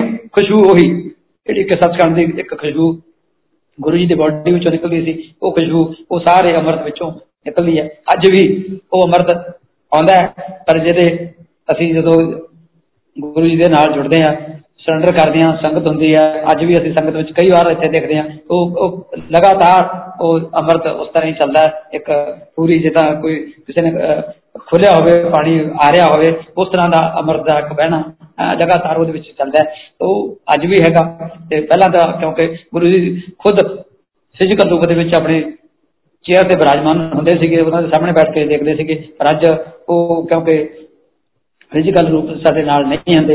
ਇਸ ਕਰਕੇ ਅੱਜ ਵੀ ਅਸੀਂ ਦੇਖਦੇ ਹਾਂ ਉਹੀ ਚੀਜ਼ ਉਹ ਸੰਗਤ ਦੇ ਵਿੱਚ ਅਵੇਲੇਬਲ ਹੈ। ਜਦੋਂ ਅਸੀਂ ਸੰਗਤ ਕਰਦੇ ਹਾਂ, ਜਦੋਂ ਗੁਰੂ ਜੀ ਦਾ ਸਰੂਪ ਲੈ ਕੇ ਅਸੀਂ ਗੁਰੂ ਜੀ ਨੂੰ ਬਿਰਾਜਮਾਨ ਕਰਦੇ ਹਾਂ, ਤਾਂ ਉੱਥੋਂ ਐਂਟਰੀ ਤੋਂ ਹੀ ਖੁਸ਼ਬੂਆਂ ਆਉਣੀਆਂ ਸ਼ੁਰੂ ਹੋ ਜਾਂਦੀਆਂ ਨੇ। ਉੱਥੋਂ ਉਹ ਗੁਰੂ ਜੀ ਨੇ ਕਿਹਾ, ਮੈਂ ਪਹੁੰਚ ਗਿਆ, ਤੁਹਾਡੇ ਘਰ ਵਿੱਚ ਆਪਣੀ ਸੰਗਤ ਹੋ ਰਹੀ ਹੈ। ਘਰ ਦੇ ਵਿੱਚ ਤੁਹਾਡੀ ਐਂਟਰੀ ਦੇ ਉੱਪਰ ਹੀ ਉਹਨਾਂ ਨੂੰ ਉਹ ਖੁਸ਼ਬੂਆਂ ਜਿਹੜੀ ਉਹਨਾਂ ਦੀ ਬਾਡੀ ਵਿੱਚੋਂ ਅਸੀਂ ਖੁਦ ਉਹਨਾਂ ਦੇ ਨਾਲ ਲੈ ਕੇ ਕੋਲ ਬੈਠ ਕੇ ਦੇਖਿਆ। ਉਹ ਖੁਸ਼ਬੂਆਂ ਅੱਜ ਵੀ ਸਾਡੇ ਕੋਲ ਨੇ। ਉਹ ਇੱਕ ਬਹੁਤ ਵੱਡੀ ਇੱਕ ਐਗਜ਼ਾਮਪਲ ਆਪਾਂ ਨੇ ਅਸੀਂ ਕਹੀਏ ਨਾ, ਗੁਰੂ ਜੀ ਫਿਜ਼ੀਕਲੀ ਸਾਡੇ ਕੋਲ ਨਹੀਂ ਹੈਗੇ, ਪਰ ਉਹ ਸਾਡੇ ਵਿੱਚ ਸਾਨੂੰ ਦੱਸਦੇ ਨੇ, ਉਹ ਵੀ ਮੈਂ ਤੁਹਾਡੇ ਨਾਲ ਬੈਠਾ, ਮੈਂ ਆਪਣੀ ਚੇਅਰ ਦੇ ਉੱਪਰ ਬਿਰਾਜਮਾਨ ਹੋ ਗਿਆ। ਜਦੋਂ ਵੀ ਉਹਨਾਂ ਨੇ ਬੈਠਣਾ, ਤਾਂ ਉਸ ਵੇਲੇ ਆ ਕੇ ਖੁਸ਼ਬੂਆਂ ਫੈਲ ਜਾਂਦੀਆਂ, ਅੱਜ ਵੀ ਉਹ ਖੁਸ਼ਬੂਆਂ ਐ ਬੁੱਲੇ ਦੀ ਤਰ੍ਹਾਂ ਜਿਵੇਂ ਇੱਕ ਬਹੁਤ ਹਵਾ ਦੇ ਬੁੱਲੇ ਹੁੰਦੇ ਨੇ, ਉਦਾਂ ਦੀਆਂ ਖੁਸ਼ਬੂਆਂ ਅੱਜ ਵੀ ਫੈਲਦੀਆਂ ਨੇ। ਪਰ ਗੱਲ ਹੈਗੀ ਸਿਰਫ ਕਿ ਅਸੀਂ ਆਪਣੀ ਸ਼ਰਧਾ ਨੂੰ, ਅਸੀਂ ਆਪਣੀ ਆਸਥਾ ਨੂੰ, ਅਸੀਂ ਆਪਣੇ ਆਪ ਨੂੰ ਜੀ ਗੁਰੂ ਜੀ ਦੇ ਸਰੈਂਡਰ ਕਰਦੇ ਹਾਂ। ਤਾਂ ਅੱਜ ਵੀ ਸਾਨੂੰ ਉਹ ਖੁਸ਼ੀਆਂ ਪ੍ਰਾਪਤ ਨੇ। ਉਹ ਸਭ ਕੁਝ ਅਵੇਲੇਬਲ ਹੈ, ਜੇ ਅਸੀਂ ਗੁਰੂ ਜੀ ਦੇ ਉੱਪਰ ਵਿਸ਼ਵਾਸ ਤੇ ਸ਼ਰਧਾ ਦੇ ਨਾਲ ਅੱਜ ਉਹਨਾਂ ਦੇ ਕੋਲ ਜਾਂਦੇ ਹਾਂ। ਕਿਉਂਕਿ ਜਦੋਂ ਅਸੀਂ ਕਹਿੰਦੇ ਗੁਰੂ ਜੀ ਦੇ ਅੰਤਰਜਾਮੀ ਹੈ, ਤਾਂ ਅੰਤਰਜਾਮੀ ਦਾ ਮਤਲਬ ਇਹ ਹੈ ਜਾਣਦੇ ਹਾਂ ਸਭ ਕੁਝ ਉਹ। ਇਹ ਨਹੀਂ ਆ ਕਿ ਸਾਨੂੰ ਦੱਸਿਆ ਜਾ ਕੇ ਅਸੀਂ, ਬਹੁਤ ਲੋਕਾਂ ਦਾ ਇਹ ਹੀ ਰਹਿੰਦਾ ਸੀਗਾ, ਸਾਡੇ ਨਾਲ ਗੱਲ ਨਹੀਂ ਹੋਈ ਸੀ।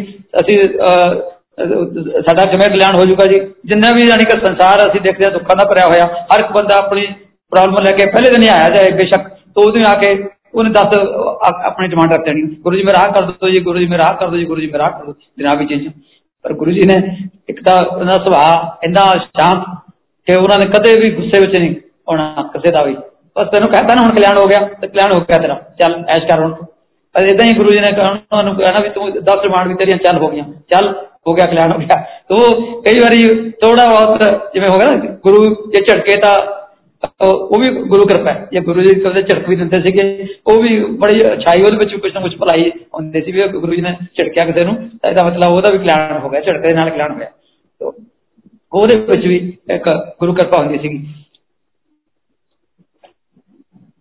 ਜਦੋਂ ਵੀ ਬੜੇ ਫੰਕਸ਼ਨ ਹੋਣੇ, ਤਾਂ ਗੁਰੂ ਜੀ ਨੇ ਬਹੁਤ ਵੱਡਾ ਇਕੱਠ ਹੋ ਜਾਂਦਾ ਸੀਗਾ। ਉਥੋਂ ਸਪੈਸ਼ਲ ਅਨਾਉਂਸ ਕਰਦੇ ਤੇ ਜਿਹਨੇ ਸੰਗਤ ਨੇ ਦਰਸ਼ਨ ਹੋ ਗਏ, ਉਹਨਾਂ ਨੂੰ ਛੁੱਟੀ ਹੁੰਦੀ ਹੈ। ਵੀ ਛੁੱਟੀ ਕਰਕੇ ਹੁਣ ਦੁਬਾਰਾ ਲਾਈਨ ਦੇ ਵਿੱਚ ਨਾ ਆਓ। ਪਰ ਕਈ ਵਾਰੀ ਫਿਰ ਵੀ ਲੋਕਾਂ ਦਾ ਦੇਖਦੇ ਆਪਾਂ ਆਪਣੀ ਜਿਹੜੀ ਹੈਗੀ ਨੇਚਰ ਆ ਵੀ ਦੁਬਾਰਾ ਦੁਬਾਰਾ ਵੀ ਦੋ ਵਾਰੀ ਜਾਂ ਤਿੰਨ ਵਾਰੀ ਮੱਥਾ ਟੇਕ ਕੇ ਜਿਵੇਂ ਪਾਉਂਦਾ ਉਹ ਅਸੀਂ ਫਿਰ ਵੀ ਉਹਦੇ ਵਿੱਚ ਵੀ ਲਾਈਨ ਚ ਸੈਕੰਡ ਲਾਈਨ ਦੇ ਵਿੱਚ ਵੀ ਲੱਗ ਕੇ ਫਿਰ ਦੁਬਾਰਾ ਗੁਰੂ ਜੀ ਨੇ ਕਿਉਂਕਿ ਜਾਣੇ ਜਾਣਾ। ਉਹ ਤਾਂ ਹੁਣ ਤੈਨੂੰ ਕਹਿੰਦਾ ਸੀਗਾ ਨਾ ਵੀ ਦੁਬਾਰਾ ਨਹੀਂ ਹੋਣਾ ਹੈਗਾ। ਉਹ ਆਕਾ ਸਾਨੂੰ ਲੱਗਦਾ ਸੀ ਵੀ ਬਹੁਤ ਇਕੱਠ ਹੈ। ਗੁਰੂ ਜੀ ਨੂੰ ਕਿਹੜਾ ਪਛਾਣਨਾ, ਗੁਰੂ ਜੀ ਕਿਹੜਾ ਪਤਾ ਲੱਗਦਾ ਦੁਬਾਰਾ ਦੁਬਾਰਾ ਲਾਈਨ ਦੇ ਵਿੱਚ ਉਹਨਾਂ ਦੇ ਉਹ ਚੱਲ ਇਧਰ ਹੱਥ ਲਗਾ ਕੇ ਗੁਰੂ ਜੀ ਨੇ ਭਜਣਾ ਨਹੀਂ ਤਾਂ ਕਹਿੰਦਾ ਨਾ ਛੁੱਟੀ ਹੋ ਗਈ, ਕਲਿਆਣ ਹੋ ਗਿਆ, ਐਸ਼ ਕਰੋ, ਹੈ ਨਾ? ਉਹ ਹਰ ਇੱਕ ਚੀਜ਼ ਨੂੰ, ਇੱਕ ਛੋਟੀ ਛੋਟੀ ਚੀਜ਼ ਨੂੰ ਜਾਣਨਾ। ਇਧਰੋਂ ਵੀ ਜਦੋਂ ਦਿੱਲੀ ਤੋਂ ਗੁਰੂ ਜੀ ਨੇ ਪੰਜਾਬ ਦੇ ਵਿੱਚ ਕਈ ਸ਼ਾਦੀਆਂ ਵੀ ਟੰਡ ਕੀਤੀਆਂ ਨੇ, ਉੱਥੇ ਗੁਰੂ ਜੀ ਨੇ ਆਉਣਾ, ਪੂਰਾ ਕਾਫਲਾ। 150 200 ਗੱਡੀਆਂ ਦਾ ਕਾਫਲਾ ਉੱਥੇ ਚੱਲਣਾ। ਉਹ ਗੁਰੂ ਜੀ ਨੂੰ ਪਤਾ ਵੀ ਕਿ ਹਰ ਇੱਕ ਬੰਦੇ ਨੂੰ ਬਿਠਾ ਕੇ, ਚਾਰ ਬੰਦੇ ਗੱਡੀ 'ਚ ਨੇ ਕੌਣ ਕੌਣ ਬੈਠੇ ਨੇ, ਉਹਨਾਂ ਨੂੰ ਬਿਠਾ ਕੇ ਸਾਰਿਆਂ ਨੂੰ, ਫਿਰ ਗੁਰੂ ਜੀ ਨੇ ਆਪਣੀ ਗੱਡੀ 'ਚ ਬੈਠਣਾ। ਉਹ ਪੂਰੇ ਦਾ ਪੂਰਾ ਕਾਫਲਾ ਇੱਥੇ ਆ ਕੇ ਸ਼ਾਦੀ ਟੰਡ ਕਰਕੇ ਹਾਂਜੀ, ਰਾਤ ਨੂੰ ਫਿਰ ਵਾਪਸ, ਫਿਰ ਦਿੱਲੀ। ਤੇ ਰਸਤੇ ਵਿੱਚ ਰੁਕਣਾ ਤਾਂ ਉੱਥੇ ਰੁਕ ਕੇ ਚਾਹ ਪ੍ਰਸ਼ਾਦ ਦਾ ਲੰਗਰ ਹੈ। ਹਾਂਜੀ, ਤੇ ਉਧਰ ਦਿੱਲੀ ਤੋਂ ਪਹਿਲਾਂ ਮੂਰਥਲ ਲਾਉਣਾ ਸੀਗਾ ਮੂਰਥਲ ਖੀਰ ਦਾ। ਠੰਡੀ ਖੀਰ ਪਾਓ ਜੀ ਸਾਰਿਆਂ ਨੂੰ। ਉਸ ਤੋਂ ਬਾਅਦ ਫਿਰ ਗੁਰੂ ਜੀ ਨੇ ਕਹਿਣਾ ਵੀ ਹੁਣ ਗੱਡੀ ਦੇ ਪਿੱਛੇ ਕੋਈ ਨਹੀਂ ਆਊਗਾ। ਦਿੱਲੀ ਦਾ ਐਂਟਰੀ ਕਰ ਚੁੱਕੇ ਆਪਾਂ ਤੇ ਆਪਣੇ ਆਪਣੇ ਸਾਰੇ ਘਰਾਂ ਸਾਰੇ ਇਥੋਂ ਡਾਇਵਰਸ਼ਨ ਜਾਣਗੇ ਆਪਣੇ ਆਪਣੇ ਘਰਾਂ ਨੂੰ ਜਾਣਗੇ ਸਭ ਲੋਕ। ਤੋਂ ਉਹਨਾਂ ਨੇ ਇੰਨਾ ਸਿਸਟਮੈਟਿਕ ਢੰਗ ਦੇ ਨਾਲ, ਇੰਨੀ ਉਹਨਾਂ ਨੇ ਚਲਾਉਣਾ, ਹਰ ਇੱਕ ਇਨਸਾਨ ਦਾ ਉਹਦੇ ਵਿੱਚ ਦੇਖਣਾ ਵੀ ਕੌਣ ਸੀ ਗੱਡੀ 'ਚ ਕੌਣ ਬੈਠਾ ਤੇ ਉਹਨਾਂ ਦਾ ਪੂਰਾ ਧਿਆਨ ਰੱਖਣਾ, ਹਰ ਇੱਕ ਦਾ। ਜਿਹੜੇ ਨਾਲ ਜਾਣਦੇ ਉਹਨਾਂ ਨੂੰ ਨਾਲ ਸੰਗਤ ਨੂੰ ਪੂਰੇ ਦੇ ਪੂਰੇ ਘਰ ਤੱਕ ਉਹਨਾਂ ਦੇ ਨਾਲ ਗੁਰੂ ਜੀ ਨਾਲੇ ਜਾਣਾ। ਤੈਨੂੰ ਤੇਰੇ ਨਾਲ ਤੂੰ ਚੱਲ। ਐ ਤੂੰ ਕੋਈ ਚੀਜ਼ ਦੀ ਚਿੰਤਾ ਨਹੀਂ। ਹੁਣ ਕਈ ਵਾਰੀ ਬਿਠਾਉਂਦੇ ਸੀਗੇ ਸੰਗਤ ਨੂੰ, ਕਈਆਂ ਨੇ ਇਧਰੋਂ ਪੰਜਾਬ ਤੋਂ ਸੰਗਤ ਗਈ ਹੋਈ ਹੈ, ਰਾਤ ਨੂੰ 10 11 ਵਜੇ ਤੋਂ ਬਾਅਦ ਉਹਨੇ ਜਾਣਾ। ਕਈ ਵਾਰੀ ਲੇਡੀਜ਼ ਇਕੱਲੀ ਹੀ ਆਪਣੀ ਡਰਾਈਵ ਕਰਕੇ ਪਟਿਆਲਾ ਤੋਂ ਚੰਡੀਗੜ੍ਹ ਤੋਂ ਦਿੱਲੀ ਪਹੁੰਚੀ ਹੈ, ਉਹਨੇ ਇਕੱਲੀ ਨਹੀਂ ਵੜਨਾ। ਗੁਰੂ ਜੀ ਨੇ ਉਹਨੂੰ ਬਿਠਾਉਣਾ, ਨਹੀਂ, ਹਲੇ ਨਹੀਂ, ਹੋਰ ਬੈਠੋ। ਤੇ ਫਿਰ ਉਹਨਾਂ ਨੇ ਦੇਖਣਾ ਟਾਈਮ ਹੋ ਗਿਆ ਤੇ ਹੁਣ ਛੁੱਟੀ। ਉਹਨਾਂ ਨੂੰ ਪਤਾ ਸੀਗਾ ਰਸਤੇ ਵਿੱਚ ਕੋਈ ਪ੍ਰੋਬਲਮ ਆ ਸਕਦੀ ਹੈ, ਕਿਉਂਕਿ ਜਾਣੇ ਜਾਣਾ ਜਦੋਂ ਅਸੀਂ ਇਹਨਾਂ, ਉਹਨਾਂ ਦੇ ਉੱਪਰ ਵਿਸ਼ਵਾਸ ਕਰਦੇ ਹਾਂ ਕਿ ਅੰਤਰਜਾਮੀਆਂ ਗੁਰੂ ਜੀ, ਉਹਨਾਂ ਨੂੰ ਪਤਾ ਤੇ ਉਹ ਰਸਤੇ ਵਿੱਚ ਤੇਰੀ ਰਸਤਾ ਕਲੀਅਰ ਆ, ਫਿਰ ਤੈਨੂੰ ਭੇਜਣਾ। ਉਹਦੀ ਦੇਰ ਉਹਨਾਂ ਨੇ ਉਹ ਬਿਠਾ ਕੇ ਰੱਖਣਾ, ਨਹੀਂ, ਬੈਠ ਜਾ, ਹਲੇ ਹਲੇ ਨਹੀਂ ਜਾਣਾ ਤੈਨੂੰ। ਤੇ ਦੱਸਣਾ ਵੀ ਆ ਰਸਤੇ ਵਿੱਚ ਆ ਇਦਾਂ ਦੀ ਪ੍ਰੋਬਲਮ ਆ ਸਕਦੀ ਸੀ ਹੁਣ ਰਸਤਾ ਕਲੀਅਰ ਕਰਤਾ, ਹੁਣ ਜਾਵੇ। ਕੋਈ ਪ੍ਰੋਬਲਮ ਨਹੀਂ ਹੈ। ਉਹ ਹਰ ਇੱਕ ਚੀਜ਼ ਦੇ ਵਿੱਚ ਉਹਨਾਂ ਨੂੰ ਦਿਖਾਈ ਦਿੰਦਾ, ਅਸੀਂ ਨਹੀਂ ਦੇਖ ਸਕਦੇ, ਕਿਉਂਕਿ ਮਹਾਪੁਰਸ਼ ਨੇ ਜਿਹੜੇ ਉਹਨਾਂ ਦਾ ਤੀਸਰਾ ਨੇਤਰ ਹੈ ਇੱਕ, ਜਿਹੜਾ ਕਿ ਉਹ ਹਰ ਇੱਕ ਚੀਜ਼ ਨੂੰ ਤੁਹਾਨੂੰ ਸਕੈਨ ਕਰਦਾ ਉਹ ਸਾਡੇ ਕੋਲ ਆਮ ਇਨਸਾਨ ਵਿੱਚ ਨਹੀਂ, ਇਹ ਮਹਾਪੁਰਸ਼ਾਂ ਵਿੱਚ ਹੀ ਨੇ। ਗੁਰੂ ਜੀ ਦੇ ਪੈਰ ਦੇ ਵਿੱਚ ਪਦਮ ਵੀ ਸੀਗਾ, ਕਿਉਂਕਿ ਅਸੀਂ ਤਾਂ ਅਣਜਾਣ ਹੈ, ਸਾਨੂੰ ਨਹੀਂ ਪਤਾ ਇਹ ਚੀਜ਼ ਦਾ, ਪਰ ਜਦੋਂ ਉਹਨਾਂ ਨੇ ਦਿਖਾਇਆ, ਉਹਦੇ ਵਿੱਚੋਂ ਇੱਕ ਲਾਈਟ ਨਿਕਲ ਰਹੀ ਸੀ ਪੂਰੇ ਗੁਰੂ ਜੀ ਨੇ ਸ਼ੂਜ਼ ਵੀ ਪਹਿਨਿਆ ਹੋਇਆ ਸੀਗਾ ਉਹਦੇ ਵਿੱਚ ਦੀ ਵੀ ਇੱਕ ਲਾਈਟ ਆ ਰਹੀ ਸੀ ਜਿਹੜੀ ਪਤਾ ਲੱਗਦਾ ਵੀ ਵਾਕਈ ਕੋਈ ਚੀਜ਼ ਇਹ ਜਿਹੜੀ ਹੈਗੀ, ਇਹਦੇ ਵਿੱਚੋਂ ਨਿਕਲ ਰਹੀ ਹੈ ਸੈਂਟਰ ਦੇ ਵਿੱਚੋਂ, ਉਹ ਕੋਈ ਹੈਗਾ ਜਿਹੜਾ ਆਪਾਂ ਕਹਿੰਦੇ ਆਪਣੇ ਕ੍ਰਿਸ਼ਨ ਮਹਾਰਾਜ ਦੇ ਪੈਰ ਦੇ ਵਿੱਚ ਪਦਮ ਸੀ ਗੁਰੂ ਜੀ ਦੇ ਵੀ ਉਹ ਮੈਂ ਦੇਖਣ ਦਾ ਮੈਨੂੰ ਮੌਕਾ ਮਿਲਿਆ ਹੈ ਉਹਨਾਂ ਨੇ, ਤੇ ਉਹ ਪੈਰ ਦੇ ਵਿੱਚ ਪਦਮ ਜਿਹੜਾ ਸੀਗਾ, ਉਹ ਐ ਲਾਈਟ ਦੇ ਤਰ੍ਹਾਂ ਸਟਾਰ ਦੀ ਤਰ੍ਹਾਂ ਉਹਦੇ ਵਿੱਚੋਂ ਚਮਕਾ ਰਹੀ ਸੀ ਉਹ ਗੁਰੂ ਕਿਰਪਾ ਦੇ ਨਾਲ ਹੀ ਹੋ ਸਕਦਾ ਜਦੋਂ ਮਹਾਪੁਰਸ਼ ਨੇ ਜਿਹੜੇ ਗੁਰਬਾਣੀ ਵੀ ਦੱਸ ਰਹੀ ਆ ਕਿ ਜਦੋਂ ਤੁਹਾਡੇ ਕੋਲ ਸ਼ਕਤੀਆਂ ਦਾ ਭੰਡਾਰ ਹੈ, ਉਹ ਸਾਰਾ ਗੁਰੂ ਖੋਲ ਦਿੰਦੇ ਨੇ, ਉਹਨਾਂ ਕੋਲ ਪਹੁੰਚਦਾ ਮਹਾਪੁਰਸ਼ ਦੇ ਕੋਲ, ਜਦੋਂ ਉਹ ਇੱਕ ਇੱਕ ਲੈਵਲ ਦੇ ਕ੍ਰਾਸ ਕਰ ਜਾਂਦੇ ਨੇ। ਤਾਂ ਹਰ ਤਰ੍ਹਾਂ ਦੀ ਰਿੱਧੀਆਂ ਸਿੱਧੀਆਂ ਜੋ ਵੀ ਹੈਗੀਆਂ ਨੇ, ਉਹ ਸਾਰੀਆਂ ਉਹਨਾਂ ਦੇ ਨਾਲ ਕੰਮ ਕਰਨੀ ਸ਼ੁਰੂ ਕਰਦੀਆਂ ਨੇ, ਜੋ ਵੀ ਸ਼ਬਦ ਬੋਲਦੇ ਨੇ, ਕਿਉਂਕਿ ਪਰਮਾਤਮਾ ਵੀ ਹੈ, ਉਹ ਭਗਤਾਂ ਦੇ ਵਸ ਵਿੱਚ ਹੈ। ਭਗਤਾਂ ਨੂੰ ਜਿਹੜਾ ਹੈਗਾ, ਉਹ, ਉਹਨੇ, ਉਹਦੇ ਭਗਤ ਨੇ ਜਦੋਂ ਉਹਨਾਂ ਨੂੰ ਸਰੈਂਡਰ ਕਰਦੇ ਨੇ ਕੋਈ ਵੀ ਮਹਾਂਪੁਰਸ਼ ਆਪਣਾ ਸਰੈਂਡਰ ਕਰਨ ਦਾ ਵੀ ਮੈਂ ਤੂੰ ਨਹੀਂ ਮੈਂ ਦੀ ਇੱਕ ਤੂੰ ਹੋ ਜਾਂਦਾ, ਤੂੰ ਹੀ ਤੂੰ ਹੀ ਤੂੰ ਹੀ, ਵੀ ਸਭ ਕੁਝ ਤੂੰ ਹੈ, ਤਾਂ ਉਹ ਵੀ ਆਪਣਾ ਬਣਾ ਲੈਂਦਾ ਪਰਮਾਤਮਾ ਵੀ, ਤੇ ਉਸ ਕਰਕੇ ਉਹਨਾਂ ਦੇ ਭਗਤਾਂ ਦੇ ਬਸ ਵਿੱਚ ਆ ਜਾਂਦਾ ਹੈ ਪਰਮਾਤਮਾ। ਉਹਨਾਂ ਦੀ ਜਿਵੇਂ ਕਿ ਪਵਰਾਂ ਡੈਲੀਗੇਟ ਕੀਤੀਆਂ ਹੁੰਦੀਆਂ ਨੇ, ਉਹ ਪਵਰਾਂ ਉਹਨਾਂ ਨੂੰ ਦਿੱਤੀਆਂ ਜਾਂਦੀਆਂ ਨੇ, ਤਾਂ ਕਿ ਉਹ ਵੀ ਜੋ ਸ਼ਬਦ ਬੋਲਣਗੇ, ਉਹ ਪੂਰਾ ਹੋਣਾ। ਉਹ ਗੁਰੂ ਜੀ ਦੇ ਵਿੱਚ ਦੇਖਣ ਤੋਂ ਜਦੋਂ ਉਹਨਾਂ ਦੀ ਸੰਗਤ ਅਟੈਂਡ ਕਰਨ ਦੇ ਵਿੱਚ ਲੰਬੇ ਸਮੇਂ ਵਾਸਤੇ ਗੁਰੂ ਕਿਰਪਾ ਰਹੀ ਕਿ ਅਸੀਂ ਕਾਫੀ ਲੰਬੀ ਸੰਗਤ 25 ਸਾਲ ਦੇ ਆਸ-ਪਾਸ ਉਹਨਾਂ ਦੇ ਨਾਲ ਰਹਿ ਕੇ ਅਟੈਂਡ ਕਰ ਪਾਏ। ਇਹ ਬੜਾ ਸੁਭਾਗਿਆ ਦੀ ਗੱਲ ਹੈ। ਤੇ ਹੁਣ ਜਿਹੜੀ ਸੰਗਤ ਜੁੜ ਰਹੀ ਹੈ ਨਵੀਂ ਸੰਗਤ ਹੈ, ਬਹੁਤ ਪੂਰੀ ਦੁਨੀਆ ਦੇ ਕੋਨੇ-ਕੋਨੇ ਵਿੱਚ ਸੰਗਤ ਜੁੜ ਰਹੀ ਹੈ ਗੁਰੂ ਜੀ ਦੇ ਨਾਲ। ਉਹ ਇੱਕ ਆਨੰਦ ਜਿਹੜਾ ਉਹਦੇ ਵਿੱਚੋਂ ਸੰਗਤ ਵਿੱਚੋਂ ਮਿਲ ਰਿਹਾ, ਉਹਨਾਂ ਨੂੰ ਰਸ ਮਿਲ ਰਿਹਾ। ਉਹ ਗੁਰੂ ਕਿਰਪਾ ਹੀ ਹੈ, ਉਹ ਅਮਰਤ ਜਿਹੜਾ ਵਰਤ ਰਿਹਾ, ਹਰ ਜਗ੍ਹਾ ਹੈ। ਪਰ ਅਸੀਂ ਮੰਨਣ ਵਾਲੇ ਹੋਣਾ ਚਾਹੀਦਾ, ਸਾਡੀ ਜਿਹੜੀ ਹੈਗੀ ਨਾ ਇੱਕ ਬੁੱਧੀ ਸਾਨੂੰ ਮਿਲ ਜਾਵੇ ਕਿ ਅਸੀਂ ਸੰਗਤ ਦੇ ਵਿੱਚ ਜਦੋਂ ਆਨੰਦ ਆਉਣ ਲੱਗਿਆ ਇੱਕ ਰੋਟੀ ਦੀ ਖਾਣੇ ਦੀ ਭੁੱਖ ਦੀ ਤਰ੍ਹਾਂ ਹੀ ਹੈ ਕਿ ਸਾਡੀ ਜਿਹੜੀ ਹੈਗੀ ਜ਼ਰੂਰਤ ਹੈ ਖਾਣੇ ਦੀ, ਸਾਡਾ ਪੇਟ ਦੀ ਵਾਸਤੇ ਅਸੀਂ ਖਾਣਾ ਖਾਣੇ ਸਾਨੂੰ ਭੁੱਖ ਲੱਗਦੀ ਹੈ। ਇਦਾਂ ਹੀ ਸੰਗਤ ਦੀ ਇੱਕ ਭੁੱਖ ਹੈ, ਰੂਹ ਦੀ ਖੁਰਾਕ ਹੈ। ਇਹ ਰੂਹ ਵੀ ਸਾਨੂੰ, ਫਿਰ ਸਾਨੂੰ ਭੁੱਖ ਲੱਗਣ ਲੱਗਦੀ ਹੈ ਬਾਰ-ਬਾਰ ਸਾਨੂੰ ਲੱਗਦਾ ਕਿ ਸੰਗਤ ਵਿੱਚ ਜਾਣਾ। ਹੁਣ ਆ ਮਹਾਮਾਰੀ ਕਰਕੇ ਜਿਹੜਾ ਬੰਦ ਹੋ ਰਿਹਾ ਮੰਦਰ ਬੰਦ ਨੇ, ਬਹੁਤ ਲੋਕਾਂ ਦੇ ਵਿੱਚ ਆ ਗਈ ਕਰੋਸੀ। ਉਹ ਕਈ ਨੂੰ ਸਿਫਾਰਸ਼ਾਂ ਕਰਦੇ ਤੁਸੀਂ ਕਹਿ ਦੋ ਜੀ, ਉਹ ਅਸੀਂ ਮੱਥਾ ਟੇਕ ਲਈਏ। ਉਹ ਹਰ ਇੱਕ ਨੂੰ ਕਹਿੰਦਾ, ਭਾਈ, ਆਪਾਂ ਨੇ ਕਿਉਂਕਿ ਆਪਾਂ ਹੀ ਨਹੀਂ ਡਿਸਪਲਿਨ ਦੇ ਵਿੱਚ ਰਵਾਂਗੇ ਤਾਂ ਫਿਰ ਕਿਵੇਂ ਚੱਲੂਗਾ ਕੰਮ? ਪਰ ਗੁਰੂ ਕਿਰਪਾ ਦੇ ਨਾਲ ਦੇਖੋ, ਤੁਸੀਂ ਆਪਣੀ ਕਿੰਨੀ ਟੈਕਨੋਲੋਜੀ ਐਡਵਾਂਸ ਹੋ ਗਈ। ਕਿ ਵਰਲਡ ਦੇ ਹਰ ਕੋਨੇ ਦੇ ਉੱਪਰ ਬੈਠਾ। ਲਾਈਵ ਸੰਗਤ ਗੁਰੂ ਜੀ ਦੇ ਨੂੰ ਆਨੰਦ ਮਾਣ ਸਕਦਾ ਸੰਗਤ ਵਿੱਚ ਸ਼ਾਮਲ ਹੋ ਸਕਦਾ ਇਹ ਸਾਰਾ ਕੁਝ ਗੁਰੂ ਕਿਰਪਾ ਦੇ ਨਾਲ ਹੀ ਚੱਲ ਰਿਹਾ ਤੇ ਜਦੋਂ ਅਸੀਂ ਗੁਰੂ ਦੇ ਨਾਲ ਜੁੜਦੇ ਹਾਂ, ਤਾਂ ਉਹਦੇ ਵਿੱਚ ਇੰਨਾ ਵੱਡਾ ਇੱਕ ਆਨੰਦ ਦੀ ਪ੍ਰਾਪਤੀ ਹੁੰਦੀ ਹੈ। ਜਿਵੇਂ ਕਹਿੰਦਾ ਜੀ ਮੱਖੋਂ ਮਾਝਾ ਦੁੱਧ, ਤੇ ਉਹ ਜਿਹੜੇ ਮਠਾਈਆਂ ਦੇ ਨਾਲੋਂ ਵੀ ਜ਼ਿਆਦਾ ਮਿਠਾਸ ਤੁਹਾਨੂੰ ਉਹ ਸੰਗਤ ਵਿੱਚ ਆਉਣ ਲੱਗ ਜਾਂਦੀ ਹੈ ਜਦੋਂ ਇਹਦੇ ਰਸ ਅਸੀਂ ਮੰਨਣ ਲੱਗ ਜੀ ਸੰਗਤ ਦਾ। ਉਹ ਗੁਰਬਾਣੀ ਦੇ ਵਿੱਚ ਇੰਨੀ ਵੱਡੀ ਸ਼ਕਤੀ ਹੈ, ਇੰਨੀ ਵੱਡਾ ਯਾਨੀ ਕਿ ਅਸੀਂ ਕਹਦੀਏ ਮਿਠਾਸ ਹੈ, ਪਰ ਜਿਹਨੂੰ ਆਨੰਦ ਆਉਣ ਲੱਗਦਾ ਉਹ ਵੀ ਉਹਨੂੰ ਆਉਂਦਾ ਨਹੀਂ ਤਾਂ ਦੂਸਰੇ ਨੂੰ ਜਿਹਦੇ ਵਿੱਚ ਨਹੀਂ ਜੁੜ ਜੁੜ ਪਾਉਂਦਾ ਜਦੋਂ ਤੱਕ, ਉਦੋਂ ਤੱਕ ਉਹ ਉਹਦਾ ਆਨੰਦ ਨਹੀਂ ਮੰਨ ਸਕਦਾ। ਗੁਰੂ ਜੀ ਦਾ ਸਰੂਪ ਛੋਟੀ ਪਾਸਪੋਰਟ ਸਾਈਜ਼ ਦੀ ਫੋਟੋਗ੍ਰਾਫ ਗੁਰੂ ਜੀ ਆਪਣੇ ਡਿਸਟ੍ਰੀਬਿਊਟ ਕਰਿਆ ਕਰਦੇ ਕਈ ਵਾਰੀ। ਕਈ ਵਾਰੀ ਲੋਕਾਂ ਨੇ ਆਉਣਾ ਗੁਰੂ ਜੀ ਮੈਨੂੰ ਦੇ ਦਿਓ। ਗੁਰੂ ਜੀ ਨਹੀਂ, ਤੈਨੂੰ ਨਹੀਂ ਮਿਲੇਗੀ। ਉਹ ਤਾਂ ਕੱਚਾ ਭਗਤ ਹੈ। ਇੱਕ ਤਾਂ ਹਲੇ ਰਜਿਸਟ੍ਰੇਸ਼ਨ ਨਹੀਂ ਹੋਈ ਹੈ ਇਹਨੂੰ ਨਹੀਂ ਮਿਲਣੀ ਹੈ ਇੱਕ ਕਿਹੜੀ ਫੋਟੋਗ੍ਰਾਫ ਹੈ? ਉਹ ਕਈ ਨਹੀਂ ਦਿੰਦੇ ਸੀਗੇ ਉਹ ਕਹਿੰਦੇ ਤੇਰਾ ਮੌਕਾ ਉਹ ਹਲੇ ਤੂੰ ਅਟੈਂਡ ਕਰ ਸੰਗਤ। ਫਿਰ ਤੈਨੂੰ ਪਤਾ ਲੱਗੂਗਾ, ਫਿਰ ਤੇਰਾ ਰਜਿਸਟਰ ਹੋਊਗਾ, ਫਿਰ ਤੈਨੂੰ ਇਹ ਹੱਕਦਾਰ ਹੋਊਗਾ ਤੇਰੇ ਕੋਲ ਰਹੇ। ਕਿਉਂਕਿ ਉਹ ਕਹਿੰਦੇ ਇਹਦੇ ਵਿੱਚ ਵੀ ਸ਼ਕਤੀ ਹੈ। ਜਿਹੜੀ ਪਾਸਪੋਰਟ ਸਾਈਜ਼ ਦੀ ਫੋਟੋਗ੍ਰਾਫ ਹੈ, ਇਹਦੇ ਵਿੱਚ ਵੀ ਬਹੁਤ ਵੱਡੀ ਸ਼ਕਤੀ ਹੈ। ਜਦੋਂ ਤੁਸੀਂ ਕਿਸੇ ਮੁਸੀਬਤ ਵਿੱਚ ਬੰਦਾ ਫਸ ਗਿਆ ਨਾ, ਤੇ ਉਹ ਪਾਸਪੋਰਟ ਵਾਲੀ ਜਿਹੜੀ ਸਾਈਜ਼ ਦੀ ਫੋਟੋਗ੍ਰਾਫ ਗੁਰੂ ਜੀ ਦਾ ਸਰੂਪ ਹੈ, ਉਹ ਹੀ ਉੱਥੋਂ ਹੀ ਕਲਾਮ ਹੋ ਜਾਊਗਾ। ਉੱਥੇ ਲਾਈਵ ਐਗਜ਼ਾਮਪਲਾਂ ਮੇਰੇ ਸਾਹਮਣੇ ਮੈਨੇ ਉੱਥੇ ਸੰਗਤ ਵਿੱਚ ਦੇਖੀਆਂ। ਤੇ ਇੱਕ ਚੌਧਰੀ ਚਰਨ ਸਿੰਘ ਜਿਹੜੇ ਪ੍ਰਾਈਮ ਮਿਨਿਸਟਰ ਸੀਗੇ, ਉਹਨਾਂ ਦਾ ਕਜ਼ਨ ਸੀਗਾ। ਤੇ ਉਹ ਇੰਡੀਅਨ ਫੋਰਨ ਸਰਵਿਸ ਦੇ ਵਿੱਚ ਸੀਗਾ ਤੇ ਉਹ ਸੁਣਨ ਲੱਗੇ ਖੜੇ ਹੋ ਕੇ ਸੰਗਤ ਦੇ ਵਿੱਚ। ਕਹਿੰਦੇ ਜੀ, ਮੈਂ ਆਪਣਾ ਉਥੋਂ ਫਰਾਂਸ ਤੋਂ ਫਲਾਈਟ ਲੈ ਕੇ ਇੱਧਰ ਆ ਰਿਹਾ ਸੀ ਤੇ ਪਲੇਨ ਦੇ ਵਿੱਚ ਬੈਠਣ ਤੋਂ ਬਾਅਦ, ਅੱਧੇ ਘੰਟੇ ਬਾਅਦ ਮੇਰੇ ਕੰਨ ਦੇ ਵਿੱਚ ਬਹੁਤ ਵੱਡਾ ਕਸੀਅਰ ਪੇਨ ਹੋਣੀ ਸ਼ੁਰੂ ਹੋ ਗਈ।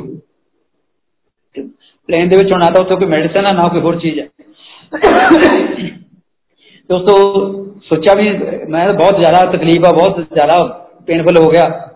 ਇੱਕ ਆਈਡੀਆ ਜਿੱਦਾਂ ਆਈਡੀਆ ਆਇਆ ਤੇ ਗੁਰੂ ਜੀ ਦਾ ਸਰੂਪ ਛੋਟਾ, ਉਹਨੇ ਜੇਬ ਵਿੱਚ ਸੀਗਾ। ਕਹਿੰਦਾ ਸਰੂਪ ਕੱਢਿਆ ਗੁਰੂ ਜੀ ਦਾ ਤੇ ਆਪਣੇ ਕੰਨ ਦੇ ਉੱਪਰ ਰੱਖ ਕੇ ਹੱਥ ਰੱਖ ਲਿਆ ਤਾਂ ਹਣੀ ਤੁਸੀਂ ਹੈਰਾਨ ਹੋਏ ਬੰਦਾ, ਜਿਵੇਂ ਕੋਈ ਹੁੰਦਾ ਨਾ ਵੀ ਕੋਈ ਕੀ ਚੀਜ਼ ਹੈ ਬਸ ਇੱਕ ਵਾਰੀ ਇਹ ਰੱਖਣ ਦੀ ਜ਼ਰੂਰਤ ਸੀ, ਕਹਿੰਦਾ ਨਾਲ ਦੀ ਨਾਲ, ਉਦੋਂ ਹੀ ਗਾਇਬ ਪੇਨ ਸਾਰੇ ਗਾਇਬ।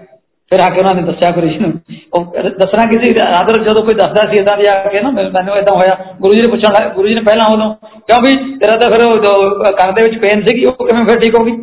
ਕਈ ਲੋਕ ਬਾਹਰੋਂ ਆਉਣਾ ਅਮਰੀਕਾ ਤੋਂ ਆ ਗਿਆ ਕੋਈ ਦੂਸਰਾ ਕੈਨੇਡਾ ਤੋਂ ਆ ਗਿਆ ਉਹਨਾਂ ਦੇ ਵਿੱਚ ਕ੍ਰੋਸਟੀ ਹੁੰਦੀ ਸੀ ਵੀ ਇਦਾਂ ਦਾ ਅਸੀਂ ਚਮਤਕਾਰ ਦੇਖਿਆ ਜੀ ਉੱਥੇ ਗੁਰੂ ਜੀ ਨੇ ਪਹਿਲਾਂ ਪਹਿਲਾਂ ਦੱਸਣਾ ਉਹਨਾਂ ਨੂੰ ਕਿ ਉਹ ਤਾਂ ਤੇਰੇ ਨਾਲ ਕਿਵੇਂ ਹੋ ਗਿਆ ਉੱਥੇ ਕਿਵੇਂ ਪਹੁੰਚ ਗਏ ਉਹ ਉਹਨੂੰ ਪਹਿਲਾਂ ਹੀ ਗੁਰੂ ਜੀ ਨੇ ਕਹਿਣਾ ਕਿਉਂਕਿ ਵੀ ਤੇਰਾ ਤਾਂ ਕੰਨ ਵਿੱਚ ਦਰਦ ਹੋਣ ਲੱਗਿਆ ਸੀਗਾ ਤੇ ਕਿਵੇਂ ਠੀਕ ਹੋ ਗਿਆ ਹੈ ਨਾ? ਉਹ ਬੰਦਾ ਦੱਸਣ ਦੀ ਇੰਨੀ ਕ੍ਰੋਸਟੀ ਹੁੰਦੀ ਸੀ, ਮੈਂ ਗੁਰੂ ਜੀ ਦੇਖੋ ਤੁਹਾਡਾ ਸਰੂਪ ਸੀਗਾ, ਮੈਂ ਤਾਂ ਉਹਦੇ ਬਚ ਗਿਆ ਮੇਰੇ ਤਾਂ ਕੰਨ ਦੇ ਵਿੱਚ ਬਹੁਤ ਜ਼ਿਆਦਾ ਸੀ ਨਾਲ ਕੋਈ ਮੈਡੀਸਨ ਸੀ, ਨਾ ਕੁਝ ਹੋਰ ਸੀ, ਉਸ ਵੇਲੇ ਅਵੇਲੇਬਲ ਤੇ ਤੁਸੀਂ ਸਹਾਰਾ ਬਣ ਗਏ। ਨਹੀਂ ਉਹ ਜਦੋਂ ਵੀ ਤੁਸੀਂ ਉਹਨਾਂ ਨਾਲ ਆਪਣਾ ਸਿੱਧਾ link direct link Guru ji ਦਾ ਹੁੰਦਾ, ਤੋਂ ਉਹ ਅੱਜ ਨਹੀਂ ਸੀਗਾ ਪਹਿਲਾਂ ਨਹੀਂ ਸੀ ਅੱਜ ਵੀ ਹੈ। ਅੱਜ ਬਸ ਸਿਰਫ ਆਪਾਂ ਨੂੰ ਚਾਹੀਦੀ ਸਿਰਫ ਆਸਥਾ ਆਸਥਾ ਦੇ ਨਾਲ ਅਸੀਂ ਜੁੜਦੇ ਹਾਂ।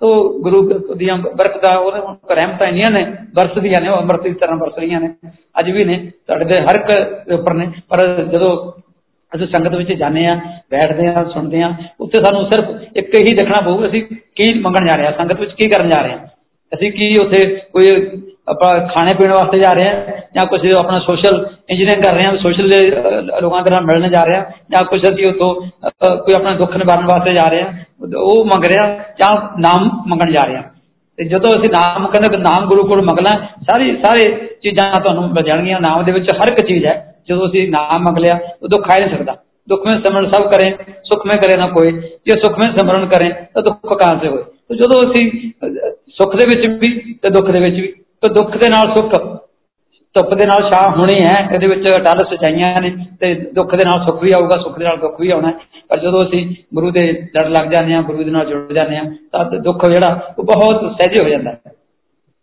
ਕਿਆ ਜਾਣਾ ਕਿ ਮਰਾਂਗੇ ਕਿਹਦਾ ਮਰਨਾ ਹੋਏ। ਜੇਕਰ ਸਹਿਬ ਮਰੋ ਨਾ ਬਿਸਰੇ ਤਾਂ ਸਹਿਲਾ ਮਰਨਾ ਹੋਏ।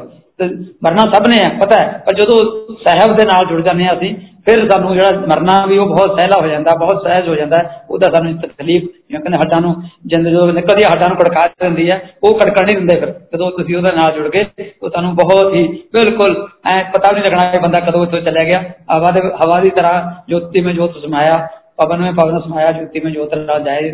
ਉਹ ਇੱਕ ਤਰ੍ਹਾਂ ਪਵਨ ਜਿਹੜੀ ਹੈ, ਉਹ ਪਵਨ ਦੇ ਵਿੱਚ ਰਲ ਜਾਂਦੀ ਹੈ। ਜਦੋਂ ਅਸੀਂ ਇਹ ਜੇ ਮਹਾਂਪੁਰਸ਼ ਦੀ ਸੰਗਤ ਵਿੱਚ ਆਉਂਦੇ ਹਾਂ, ਤੇ ਸਾਰੀ ਸੰਗਤ ਦੇ ਵਿੱਚ, ਪੂਰੇ ਦੁਨੀਆ ਦੇ ਵਿੱਚ ਬਹੁਤ ਵੱਡੇ ਲੈਵਲ ਦੇ ਉੱਪਰ ਲੋਕ ਜਿਹੜੇ ਗੁਰੂ ਜੀ ਨਾਲ ਫਿਜ਼ੀਕਲੀ ਨਹੀਂ ਮਿਲੇ ਸੀਗੇ, ਉਹਨਾਂ ਨੂੰ ਮਿਲ ਕੇ ਲੱਗਦਾ ਕਿ ਅਸੀਂ ਗੁਰੂ ਜੀ ਦੇ ਨਾਲ ਬੈਠਣ ਦੇ ਨਾਲ ਐ ਲੱਗਦਾ ਸੀਗਾ ਵੀ ਗੁਰੂ ਜੀ ਸਾਡੇ ਦੋਸਤ ਹੈ ਜਾਂ ਕਲਾਸ ਫੈਲੋ ਹੈ ਜਾਂ ਮਿੱਤਰ ਹੈ ਜਾਂ ਸਾਡੇ ਪਿੰਡ ਤੋਂ ਹੈ। ਪਰ ਜਦੋਂ ਦੂਸਰੇ ਲੋਕਾਂ ਦੇ ਵਿੱਚ ਜਿਹੜੇ ਨਹੀਂ ਮਿਲੇ ਉਹਨਾਂ ਨੂੰ, ਉਹਨਾਂ ਦੀ ਸ਼ਬਦਾਂ ਦੇਖ ਕੇ ਲੱਗਦਾ ਵੀ ਅਸੀਂ ਤਾਂ ਉਹ ਅਣਜਾਣੇ ਰਹਿ ਗਏ। ਅਸੀਂ ਕੋਲੇ ਬੈਠ ਕੇ ਵੀ ਉਹਨਾਂ ਦੇ ਉਹ ਚੀਜ਼, ਉਹ ਆਨੰਦ ਨਹੀਂ, ਉਹ ਨਹੀਂ ਪ੍ਰਾਪਤ ਕਰ ਪਾਏ, ਜਿਹੜੇ ਕਿ ਅੱਜ ਦੂਰ ਬੈਠੇ ਲੋਕ ਜਿਨ੍ਹਾਂ ਨੇ ਗੁਰੂ ਜੀ ਨੂੰ ਨਹੀਂ ਮਿਲਿਆ, ਸਿਰਫ ਉਹਨਾਂ ਸਰੂਪ ਦੇ ਨਾਲ ਜੁੜੇ ਹੋਏ ਨੇ। ਇੰਨੀ ਸ਼ਰਧਾ, ਬਹੁਤ ਜ਼ਿਆਦਾ ਸ਼ਰਧਾ ਜਿੱਥੇ ਵੀ ਜਾ ਕੇ ਦੇਖਿਆ ਉੱਥੇ ਇੰਨੀ ਲੋਕਾਂ ਦੇ ਵਿੱਚ ਸ਼ਰਧਾ, ਉਹ, ਉਦੋਂ ਅਸੀਂ ਸੋਚਦੇ ਨਹੀਂ ਸੀਗੇ ਕਿ ਗੁਰੂ ਜੀ ਨੇ ਫਿਜ਼ੀਕਲੀ ਇੱਥੇ ਨਹੀਂ ਰਹਿਣਾਗਾ ਪਰ ਉਹਨਾਂ ਦਾ ਜਿਹੜਾ ਸ਼ਬਦ ਹੈ, ਉਹਨਾਂ ਦਾ ਜਿਹੜੀ ਉਹ ਲੈਸੇਜ ਹੈ ਉਹ ਹਮੇਸ਼ਾ ਹੀ ਉਹਨਾਂ ਦਾ ਅੰਮ੍ਰਿਤ ਵਰਤਦਾ ਰਹੂਗਾ, ਉਹ ਚੱਲਦਾ ਰਹਿਣਾ। ਹਮੇਸ਼ਾ ਹੀ ਚੱਲ ਰਿਹਾ। ਜੋ ਵੀ ਸੰਗਤ ਵਿੱਚ ਆਉਂਦਾ ਹੈ, ਬੜੇ ਮੰਦਰ ਦੇ ਵਿੱਚ ਸਪੈਸ਼ਲ ਗੁਰੂ ਜੀ ਕਿਹਾ ਕਰਦੇ ਸੀਗੇ ਕਿ ਜਦੋਂ ਕੋਈ ਵੀ ਇਨਸਾਨ ਬੜੇ ਮੰਦਰ ਦੇ ਵਿੱਚ ਆ ਜਾਏਗਾ ਨਾ, ਗੇਟ ਦੇ ਅੰਦਰ ਆ ਗਿਆ, ਜੋ ਵੀ ਉਹਦੀ ਇੱਛਾ ਲੈ ਕੇ ਆ ਰਿਹਾ, ਇੱਛਾ ਪੂਰਨ ਹੋਊ, ਜੋ ਚਾਹੁੰਦਾ ਉਹ ਮਿਲਦਾ ਤੇ ਉਸ ਵੇਲੇ ਵੀ ਹੈ ਤੇ ਅੱਜ ਵੀ ਜਿਹੜਾ ਜਾਂਦਾ ਤੇ ਦੁਨੀਆ ਦੇ ਵਿੱਚ ਹਰ ਇੱਕ ਕੋਨੇ ਤੇ ਬੈਠੇ ਗੁਰੂ ਦੀ ਸੰਗਤ ਨੂੰ ਅਤੇ ਰਿਕਵੈਸਟ ਕਰੂੰਗਾ ਕਿ ਜੇ ਤੁਹਾਨੂੰ ਮੌਕਾ ਮਿਲਦਾ, ਜਦੋਂ ਵੀ ਤੁਸੀਂ ਇੰਡੀਆ ਵਿੱਚ ਆਉਨੇ ਤਾਂ ਜਦੋਂ ਵੀ ਮੌਕਾ ਮਿਲੇ, ਤਾਂ ਜਰੂਰ ਬੜੇ ਮੰਦਰ ਜਾ ਕੇ ਦਰਸ਼ਨ ਜ਼ਰੂਰ ਕਰੋ, ਕਿਉਂਕਿ ਬੜੇ ਮੰਦਰ ਦੇ ਵਿੱਚ ਇੱਕ ਸਪੈਸ਼ਲ ਬਲੇਸਿੰਗ ਜੋ ਗੁਰੂ ਜੀ ਨੇ ਖੁਦ ਉੱਥੇ ਆਪਣੇ ਆਸਨ ਤੇ ਬੈਠ ਕੇ, ਉੱਥੇ ਭਗਤੀ ਕਰਕੇ ਗੁਰੂ ਜੀ ਦੀ ਸਮਾਧੀ ਵੀ ਉੱਥੇ ਹੈ ਤੇ ਉਹਨਾਂ ਦੇ ਜੋ ਅਸ਼ੀਰਵਾਦ ਮਿਲਦਾ ਉੱਥੇ ਜਾ ਕੇ ਇਹ ਰਾਧਾ ਤੁਹਾਨੂੰ ਜਦੋਂ ਬੜੇ ਮੰਦਰ ਦੇ ਅਸੀਂ ਇੰਟਰ ਕਰਦੇ ਹਾਂ ਮੇਨ ਗੇਟ ਤੋਂ ਇੰਟਰ ਕਰਦੇ ਹਾਂ, ਤੁਹਾਨੂੰ ਇੱਕ ਅਲੱਗ ਤੋਂ ਉਹ ਲੱਗਦਾ ਵੀ ਇੱਥੇ ਕੋਈ ਚਾਰਜਿੰਗ ਹੋ ਰਹੀ ਹੈ। ਜਿਹੜਾ ਕਿ ਇਨਸਾਨ ਫਸਟ ਟਾਈਮ ਜਾ ਰਿਹਾ ਜਾਂ ਨਹੀਂ ਇਹਨੂੰ ਪਤਾ ਨਹੀਂ ਨਾ, ਜੇ ਆਪਾਂ ਨੂੰ ਲੈ ਕੇ ਜਾਂਦੇ ਆ ਇੰਟਰ ਕਰਾਉਂਦੇ ਆ ਗੇਟ ਦੇ ਵਿੱਚ, ਉਹਨੂੰ ਲੱਗਦਾ ਕੋਈ ਜਿਵੇਂ ਚੁੰਬਕ ਦੇ ਵਿੱਚ ਸ਼ਕਤੀ ਹੁੰਦੀ ਹੈ, ਤੁਹਾਨੂੰ ਖਿੱਚ ਹੁੰਦੀ ਹੈ ਨਾ ਉਦਾਂ ਹੀ ਉਹ ਗੁਰੂ ਦੀ ਬਾਣੀ, ਗੁਰੂ ਦਾ ਅਸ਼ੀਰਵਾਦ, ਗੁਰੂ ਦੀ ਬਲੇਸਿੰਗ ਉਹ ਖਿੱਚ ਤੁਹਾਨੂੰ ਲੈ ਕੇ ਜਾਂਦੀ ਹੈ। ਤੇ ਤੁਸੀਂ ਇੱਕ ਵਾਰੀ ਚਲੇ ਗਏ, ਤੁਹਾਨੂੰ ਫਿਰ ਬਾਰ-ਬਾਰ ਉੱਥੇ ਲੱਗਦਾ ਵੀ ਮੈਂ ਉੱਥੇ ਜਾਵਾਂ ਉੱਥੇ ਜਾਵਾਂ। ਤੇ ਉਹ ਤੁਹਾਨੂੰ ਇੱਕ ਖਿੱਚ ਜਿਹੜੀ ਹੈ, ਉਹ ਮਿਲਦੀ ਆ। ਅੱਜ ਵੀ ਹੈ, ਪਹਿਲੇ ਵੀ ਸੀ ਤੇ ਉਹ ਰਹੂਗੀ ਕਿਉਂਕਿ ਗੁਰੂ ਕਿਰਪਾ ਵਰਤਣੀ ਹੈ। ਉਹਨਾਂ ਦਾ ਜਿਵੇਂ ਕਿ ਸ਼ਬਦ ਨੇ ਗੁਰੂ ਜੀ ਦੇ ਵਿੱਚ ਤਾਂ ਖੜਨ ਨੂੰ ਜਗ੍ਹਾ ਨਹੀਂ ਮਿਲਣੀ ਹੈਗੀ। ਉਹ ਵਾਕਈ ਅੱਜ ਦੇਖਦੇ ਆ ਕਿ ਉੱਥੇ ਖੜੇ ਹੋਣ ਵਾਸਤੇ ਜਗ੍ਹਾ ਨਹੀਂ। ਜਿਹੜੀ ਕਿ ਅਸੀਂ ਮੱਥਾ ਟੇਕਣ ਦਾ ਵੀ ਆਪਾਂ ਕੋਸ਼ਿਸ਼ ਕਰੀਏ ਝੁੱਕ ਕੇ, ਉਹ ਵੀ ਤੁਹਾਨੂੰ ਅੱਜ ਉਹ ਨਹੀਂ ਮਿਲਦਾ ਕਿਉਂਕਿ ਉਹ ਜਦੋਂ ਤੁਸੀਂ ਉੱਥੋਂ ਨਿਕਲਦੇ ਹੋ ਆਪਣੀ ਇੰਨੀ ਵੱਡੀ ਲਾਈਨ ਹੁੰਦੀ ਹੈ, ਸਿਰਫ ਆਪਾਂ ਨੂੰ ਹੱਥ ਜੋੜ ਕੇ ਬਸ ਅੱਗੇ ਅੱਗੇ ਨਿਕਲਦੇ ਜਾਓ। ਤਾਂ ਕਿਸੇ ਦੂਸਰੀ ਲੋਕਾਂ ਨੂੰ ਵੀ ਮੌਕਾ ਦਈਏ, ਉਹ ਵੀ ਸਾਰੇ ਦਰਸ਼ਨ ਕਰ ਕਰ ਪਾਉਣ। ਉਹ ਜੋ ਗੁਰੂ ਜੀ ਦੇ ਸ਼ਬਦ ਨੇ ਬਿਲਕੁਲ ਸਤ ਨੇ। ਕਿ ਉਹ ਕਹਿਆ ਕਰਦੇ ਸੀਗੇ ਕਿ ਇੱਥੇ ਇੰਨਾ ਜ਼ਿਆਦਾ ਇਕੱਠ ਹੋਊਗਾ ਤੇ ਤੁਹਾਨੂੰ ਖੜਦੇ ਹੋਣਾ ਮੁਸ਼ਕਲ ਹੋਊ। ਬਿਲਕੁਲ ਸਹੀ ਅੱਜ ਉਹਨਾਂ ਦੇ ਸ਼ਬਦ ਅੱਜ ਸਾਨੂੰ ਦੇਖਣ ਨੂੰ ਮਿਲਦੇ ਨੇ। ਉਹ ਗੁਰੂ ਕਿਰਪਾ ਹੀ ਹੈ ਵਰਸਦੀ ਹੈ। ਇਹ ਹਰ ਤਰ੍ਹਾਂ ਦਾ ਇੰਪੋਸੀਬਲ ਸ਼ਬਦ ਅਸੀਂ ਕਹਿੰਦੇ ਆ ਉਹ ਕਦੇ ਵੀ ਗੁਰੂ ਜੀ ਦੀ ਡਿਕਸ਼ਨਰੀ ਵਿੱਚ ਇੰਪੋਸੀਬਲ ਨਹੀਂ ਸੀਗਾ। Even the word impossible says I am possible ਕੋਈ ਚੀਜ਼ ਜਿਹੜੀ ਅਸੀਂ ਕਹਿੰਦੇ ਵੀ ਹੋ ਹੀ ਨਹੀਂ ਸਕਦੀ ਸੀ, ਉਹ ਉੱਥੇ ਜਾ ਕੇ ਪੋਸੀਬਲ ਸੀਗੀ। ਚਾਹੇ ਉਹ ਮੈਡੀਕਲ ਕਿਸੇ ਦੇ ਰੋਗ ਰੋਗ ਨਾਲ ਸੰਬੰਧਿਤ ਸੀ, ਚਾਹੇ ਕੋਈ ਹੋਰ ਵੀ ਚੀਜ਼ ਅਸੀਂ ਅਸੀਂ ਦੇਖ ਲਈਏ। ਉਹ ਇਹ ਜਿਹੀ ਚੀਜ਼ ਨਹੀਂ ਸੀ ਦੇਖੀ, ਜਿਹੜੀ ਉੱਥੇ ਉਹਨਾਂ ਨੇ ਗੁਰੂ ਜੀ ਨੇ ਕਹਿਤਾ, ਤਾਂ ਹੋ ਗਿਆ। ਤਾਂ ਇੰਪੋਸੀਬਲ ਵਾਲਾ ਤਾਂ ਸ਼ਬਦ ਉਹਨਾਂ ਕੋਲ ਹੈ ਹੀ ਨਹੀਂ ਸੀਗਾ। ਤੇ ਇਦਾਂ ਹੀ ਇੱਕ ਮੈਂ ਤੁਹਾਨੂੰ ਦੱਸਦਾ ਕਿ ਅਮਰੀਕਾ ਤੋਂ ਗਰੇਵਾਲ ਸੀਗੇ, ਉਹ ਆਏ ਇੱਧਰ ਸੰਗਤ ਦੇ ਕਿਸੇ ਦੇ ਘਰ ਗਏ, ਉਹਨਾਂ ਨੇ ਉਹਦੇ ਬਲੌਕੇਜ ਸੀਗੀ 80 ਤੋਂ 90% ਸਾਰੀ ਬਲੌਕ ਸੀਗੀ, ਉਹਨੂੰ ਉੱਥੇ ਟੈਸਟ ਕਰਾਇਆ, ਅਮਰੀਕਾ ਵਿੱਚ, ਉਹਨੂੰ ਕਿਹਾ ਵੀ ਤੇਰਾ ਬਾਈਪਾਸ ਸਰਜਰੀ ਹੋਣੀ ਹੈ, ਇਸ ਤੋਂ ਬਗੈਰ ਤੇਰਾ ਕੋਈ ਇਲਾਜ ਨਹੀਂ ਹੋ ਸਕਦਾ। ਤੇ ਉਹ ਜਿਹੜੇ ਸੰਗਤ, ਜਿਹਨਾਂ ਦੇ ਘਰ ਉਹਨਾਂ ਨੇ ਕਿਹਾ ਵੀ ਇੱਥੇ ਗੁਰੂ ਜੀ ਹੈ, ਤੇ ਤੁਸੀਂ ਨਾਲ ਚਲੋ ਇੱਕ ਵਾਰੀ। ਕਿ ਉਹਨਾਂ ਨੇ ਤਾਂ ਕੋਈ ਬਾਈਪਾਸ ਦੀ ਜਾਂ ਕੋਈ ਆਪਰੇਸ਼ਨ ਤੋਂ ਬਗੈਰ ਵੀ ਉਹ ਤਾਂ ਤੁਸੀਂ ਲੰਗਰ ਛਕ ਕੇ ਆ ਕੇ ਤਾਂ ਤੁਹਾਡਾ ਕਲਿਆਣ ਹੋ ਜਾਣਾ। ਉਹ ਕੋਈ ਬੰਦਾ ਇਦਾਂ ਕਿਵੇਂ ਮੰਨ ਜੂਗਾ ਤੇ ਸਪੈਸ਼ਲੀ ਜਿਹੜਾ ਅਮਰੀਕਾ 'ਚ ਰਹਿਣ ਲੱਗ ਗਿਆ, ਉਹ ਉਹ ਸਾਇੰਟਿਸਟ ਜਿਹਾ ਬਣ ਜਾਂਦੇ ਨੇ ਬੰਦੇ ਵੀ ਸਾਇੰਸ 'ਤੇ ਸਭ ਕੁਝ ਹੈ, ਇੱਥੇ ਹੋਰ ਤਾਂ ਕੁਝ ਹੋ ਨਹੀਂ ਸਕਦਾ। ਚਲੋ ਜੀ, ਉਹ ਮੰਨ ਗਿਆ ਬੰਦਾ ਤੇ ਕਰੇਵਾਲ ਉਹਨਾਂ ਨਾਲ ਸੰਗਤ ਵਿੱਚ ਆ ਗਿਆ। ਪਹਿਲੇ ਦਿਨ ਜਦੋਂ ਆਇਆ ਤੇ ਮੈਂ ਆਈ ਬਿਟਨੈਸ ਵੀ ਬੈਠਾ ਸਾਹਮਣੇ ਤੁਹਾਡੇ ਤੇ ਮੈਂ ਉਹ ਆਇਆ ਗੁਰੂ ਜੀ ਨੇ ਹਾਂ ਵੀ ਕਰੇਵਾਲ ਕੀ ਹਾਲ ਹੈ? ਤੇਰਾ ਤਾਂ ਹਾਰਟ ਬਲੌਕ ਹੋਇਆ ਐ ਬੋਲੇ ਜਦੋਂ ਉਹ ਉਹ ਕਹਿੰਦੇ, ਮੈਂ ਤਾਂ ਇਹਨਾਂ ਨਾਲ ਆ ਰਿਹਾ, ਜਿਹੜੇ ਕੋਈ ਸਾਥੀ ਉਹਦੇ ਨਾਲ ਸੀਗੇ, ਜਿਹਨਾਂ ਦੇ ਨਾਲ ਸੰਗਤ ਵਿੱਚ ਆ ਰਹੇ ਸੀ। ਵੀ ਇਹਨਾਂ ਗੁਰੂ ਜੀ ਨੂੰ ਕਿ ਦੱਸਤਾ ਮੈਂ ਗਰੇਵਾਲਾਂ ਜਾਂ ਮੇਰਾ ਹਾਰਟ ਬਲੌਕ ਆ, ਵੀ ਕਿਸੇ ਨੇ ਦੱਸਿਆ ਹੋਊਗਾ। ਕਿਉਂਕਿ ਉਹ ਆਪਣੀ ਬੁੱਧੀ ਵਿੱਚ ਆ ਰਿਹਾ ਸੀਗਾ ਵੀ ਇਹ ਤਾਂ ਹੋ ਨਹੀਂ ਸਕਦਾ ਕਿ ਮੈਂ ਤਾਂ ਮਿਲਿਆ ਫਸਟ ਟਾਈਮ ਮਿਲ ਰਿਹਾ। ਮੈਂ ਨਾ ਜਾਣਦਾ, ਨਾ ਮੈਂ ਕਦੇ ਮਿਲਿਆ। ਇਹ ਮੈਨੂੰ ਨਾ ਭਾਈ ਨੇਮ ਬੁਲਾ ਰਹੇ ਨੇ। ਔਰ ਉਹ ਕਹਿ ਰਹੇ ਮੇਰਾ ਹਾਰਟ ਦੀ ਬਲੌਕ ਹੈ। ਕਹਿੰਦੇ ਆ ਜਾ ਫਿਰ ਦੇਖ ਲਾ। ਤੇ ਇਦਾਂ ਪਹਿਲੇ ਦਿਨ ਕਲਿਆਣ ਕਰ ਦਿੰਦੇ ਆ। ਤੇ ਉਹਨੂੰ ਉਹੀ ਚਾਹ ਪ੍ਰਸ਼ਾਦ ਜਿਹੜਾ ਸੰਗਤ ਵਿੱਚ ਵਰਤ ਰਿਹਾ ਸੀਗਾ, ਚਾਹ ਪ੍ਰਸ਼ਾਦ ਨੂੰ ਦਿੱਤਾ ਜੀ ਚਾਹ ਪ੍ਰਸ਼ਾਦ ਹੈ ਇਹ ਲੈ ਲੈ ਭਾਈ ਤੂੰ। ਚਾਹ ਪ੍ਰਸ਼ਾਦ ਲਿਆ ਉਸ ਤੋਂ ਬਾਅਦ ਜਦੋਂ ਸੰਗਤ ਹੋਈ, ਸੰਗਤ ਤੋਂ ਬਾਅਦ ਦੂਸਰਾ ਪ੍ਰਸ਼ਾਦ ਕੜਾ ਪ੍ਰਸ਼ਾਦ ਵੀ ਗੁਰੂ ਜੀ ਨੇ ਆਪਣੇ ਹੱਥ ਨਾਲ ਕੱਢਿਆ। ਤੇ ਫਿਰ ਜਿਹੜਾ ਲੰਗਰ ਦਾ ਸੀ, ਲੰਗਰ ਦੇ ਵਿੱਚ ਬੈਠ ਕੇ ਉਹਨੂੰ ਕਿਹਾ, ਪਿਆ ਲੰਗਰ ਖਾ ਕੇ ਜਾਣਾ ਤੇ ਕੱਲ ਨੂੰ ਚੈੱਕਅਪ ਕਰਾ ਕੇ ਫਿਰ ਪਰਸੋਂ ਰਿਪੋਰਟ ਕਰੀ। ਜਦੋਂ ਉਹ ਲੰਗਰ ਖਾ ਕੇ ਚਲਾ ਗਿਆ। ਉਹ ਦੂਸਰਿਆਂ ਨੂੰ ਵੀ ਕਿਹਾ ਵੀ ਤੁਸੀਂ ਵੀ ਉਹੀ ਰੋਟੀ ਖਾਧੀ ਹੈ, ਚਾਰਾਂ ਨੇ ਤਾਂ ਆਪਣੇ ਖਾਧੀ ਆ, ਉਹਦੇ ਵਿੱਚ ਮੈਨੂੰ ਤਾਂ ਕੋਈ ਕੋਈ ਦਵਾਈ ਤਾਂ ਦਿੱਤੀ ਨਹੀਂ। ਮੇਰਾ ਕਿਵੇਂ ਹੋ ਜਾਊਗਾ ਕਲਿਆਣ? ਪਰ ਉਹਨੂੰ ਨਹੀਂ ਪਤਾ ਵੀ ਗੁਰੂ ਜੀ ਦੀ ਬਲੇਸਿੰਗ ਵਰਤ ਰਹੀ ਹੈ, ਉਹਨਾਂ ਨੇ ਕਹਿ ਤਾਂ ਦ੍ਰਿਸ਼ਟੀ ਪੈ ਗਈ ਤਾਂ ਹੁਣੇ ਹੀ ਆਓ। ਤੇ ਜਦੋਂ ਦੂਸਰੇ ਦਿਨ ਜਾ ਕੇ ਚੈੱਕਅਪ ਕਰਾਇਆ, ਇੱਕ ਨਹੀਂ ਦੋ, ਤਿੰਨ ਲੈਬ ਤੋਂ ਉਹਨੇ ਜਾ ਕੇ ਚੈੱਕਅਪ ਕਰਵਾਇਆ, ਤੋ ਬਿਲਕੁਲ ਨਾਰਮਲ ਉਹਦਾ ਹਾਰਟ ਤੇ ਉਹਦੇ ਵਿੱਚ ਕੋਈ ਬਲੌਕੇਜ ਦਾ ਨਿਸ਼ਾਨ ਵੀ ਨਹੀਂ ਸੀਗਾ। ਤੇ ਉਹ ਫਿਰ ਉਹਨੇ ਉਹਦਾ ਕਿਉਂਕਿ ਮਨ ਨਹੀਂ ਖੜ ਰਿਹਾ ਸੀ ਕਹਿੰਦਾ, ਨਹੀਂ, ਹੋ ਸਕਦਾ ਇਹ ਤਾਂ ਕਹਿੰਦਾ ਇੰਡੀਅਨ ਲੋਕ ਨੇ ਇਹਨਾਂ ਤੇ ਮਸ਼ੀਨਾਂ ਵੇਦਾਂ ਦੀਆਂ ਹੋਣਗੀਆਂ ਤੇ ਇਹ ਕਿਵੇਂ ਹੋ ਸਕਦਾ ਕਿ ਵੀ ਇਹ ਮੇਰਾ ਅਮਰੀਕਾ ਦੇ ਡਾਕਟਰ ਕਹਿ ਰਹੇ ਵੀ ਹਾਰਟ ਦੀ ਬਲੌਕੇਜ ਹੈ ਇਹ ਕਹਿੰਦੇ ਵੀ ਤੁਹਾਡਾ ਬਿਲਕੁਲ ਕਲੀਅਰ ਹੈ ਉਹਨੂੰ ਫਿਰ ਵੀ ਵਿਸ਼ਵਾਸ ਨਹੀਂ ਹੋਇਆ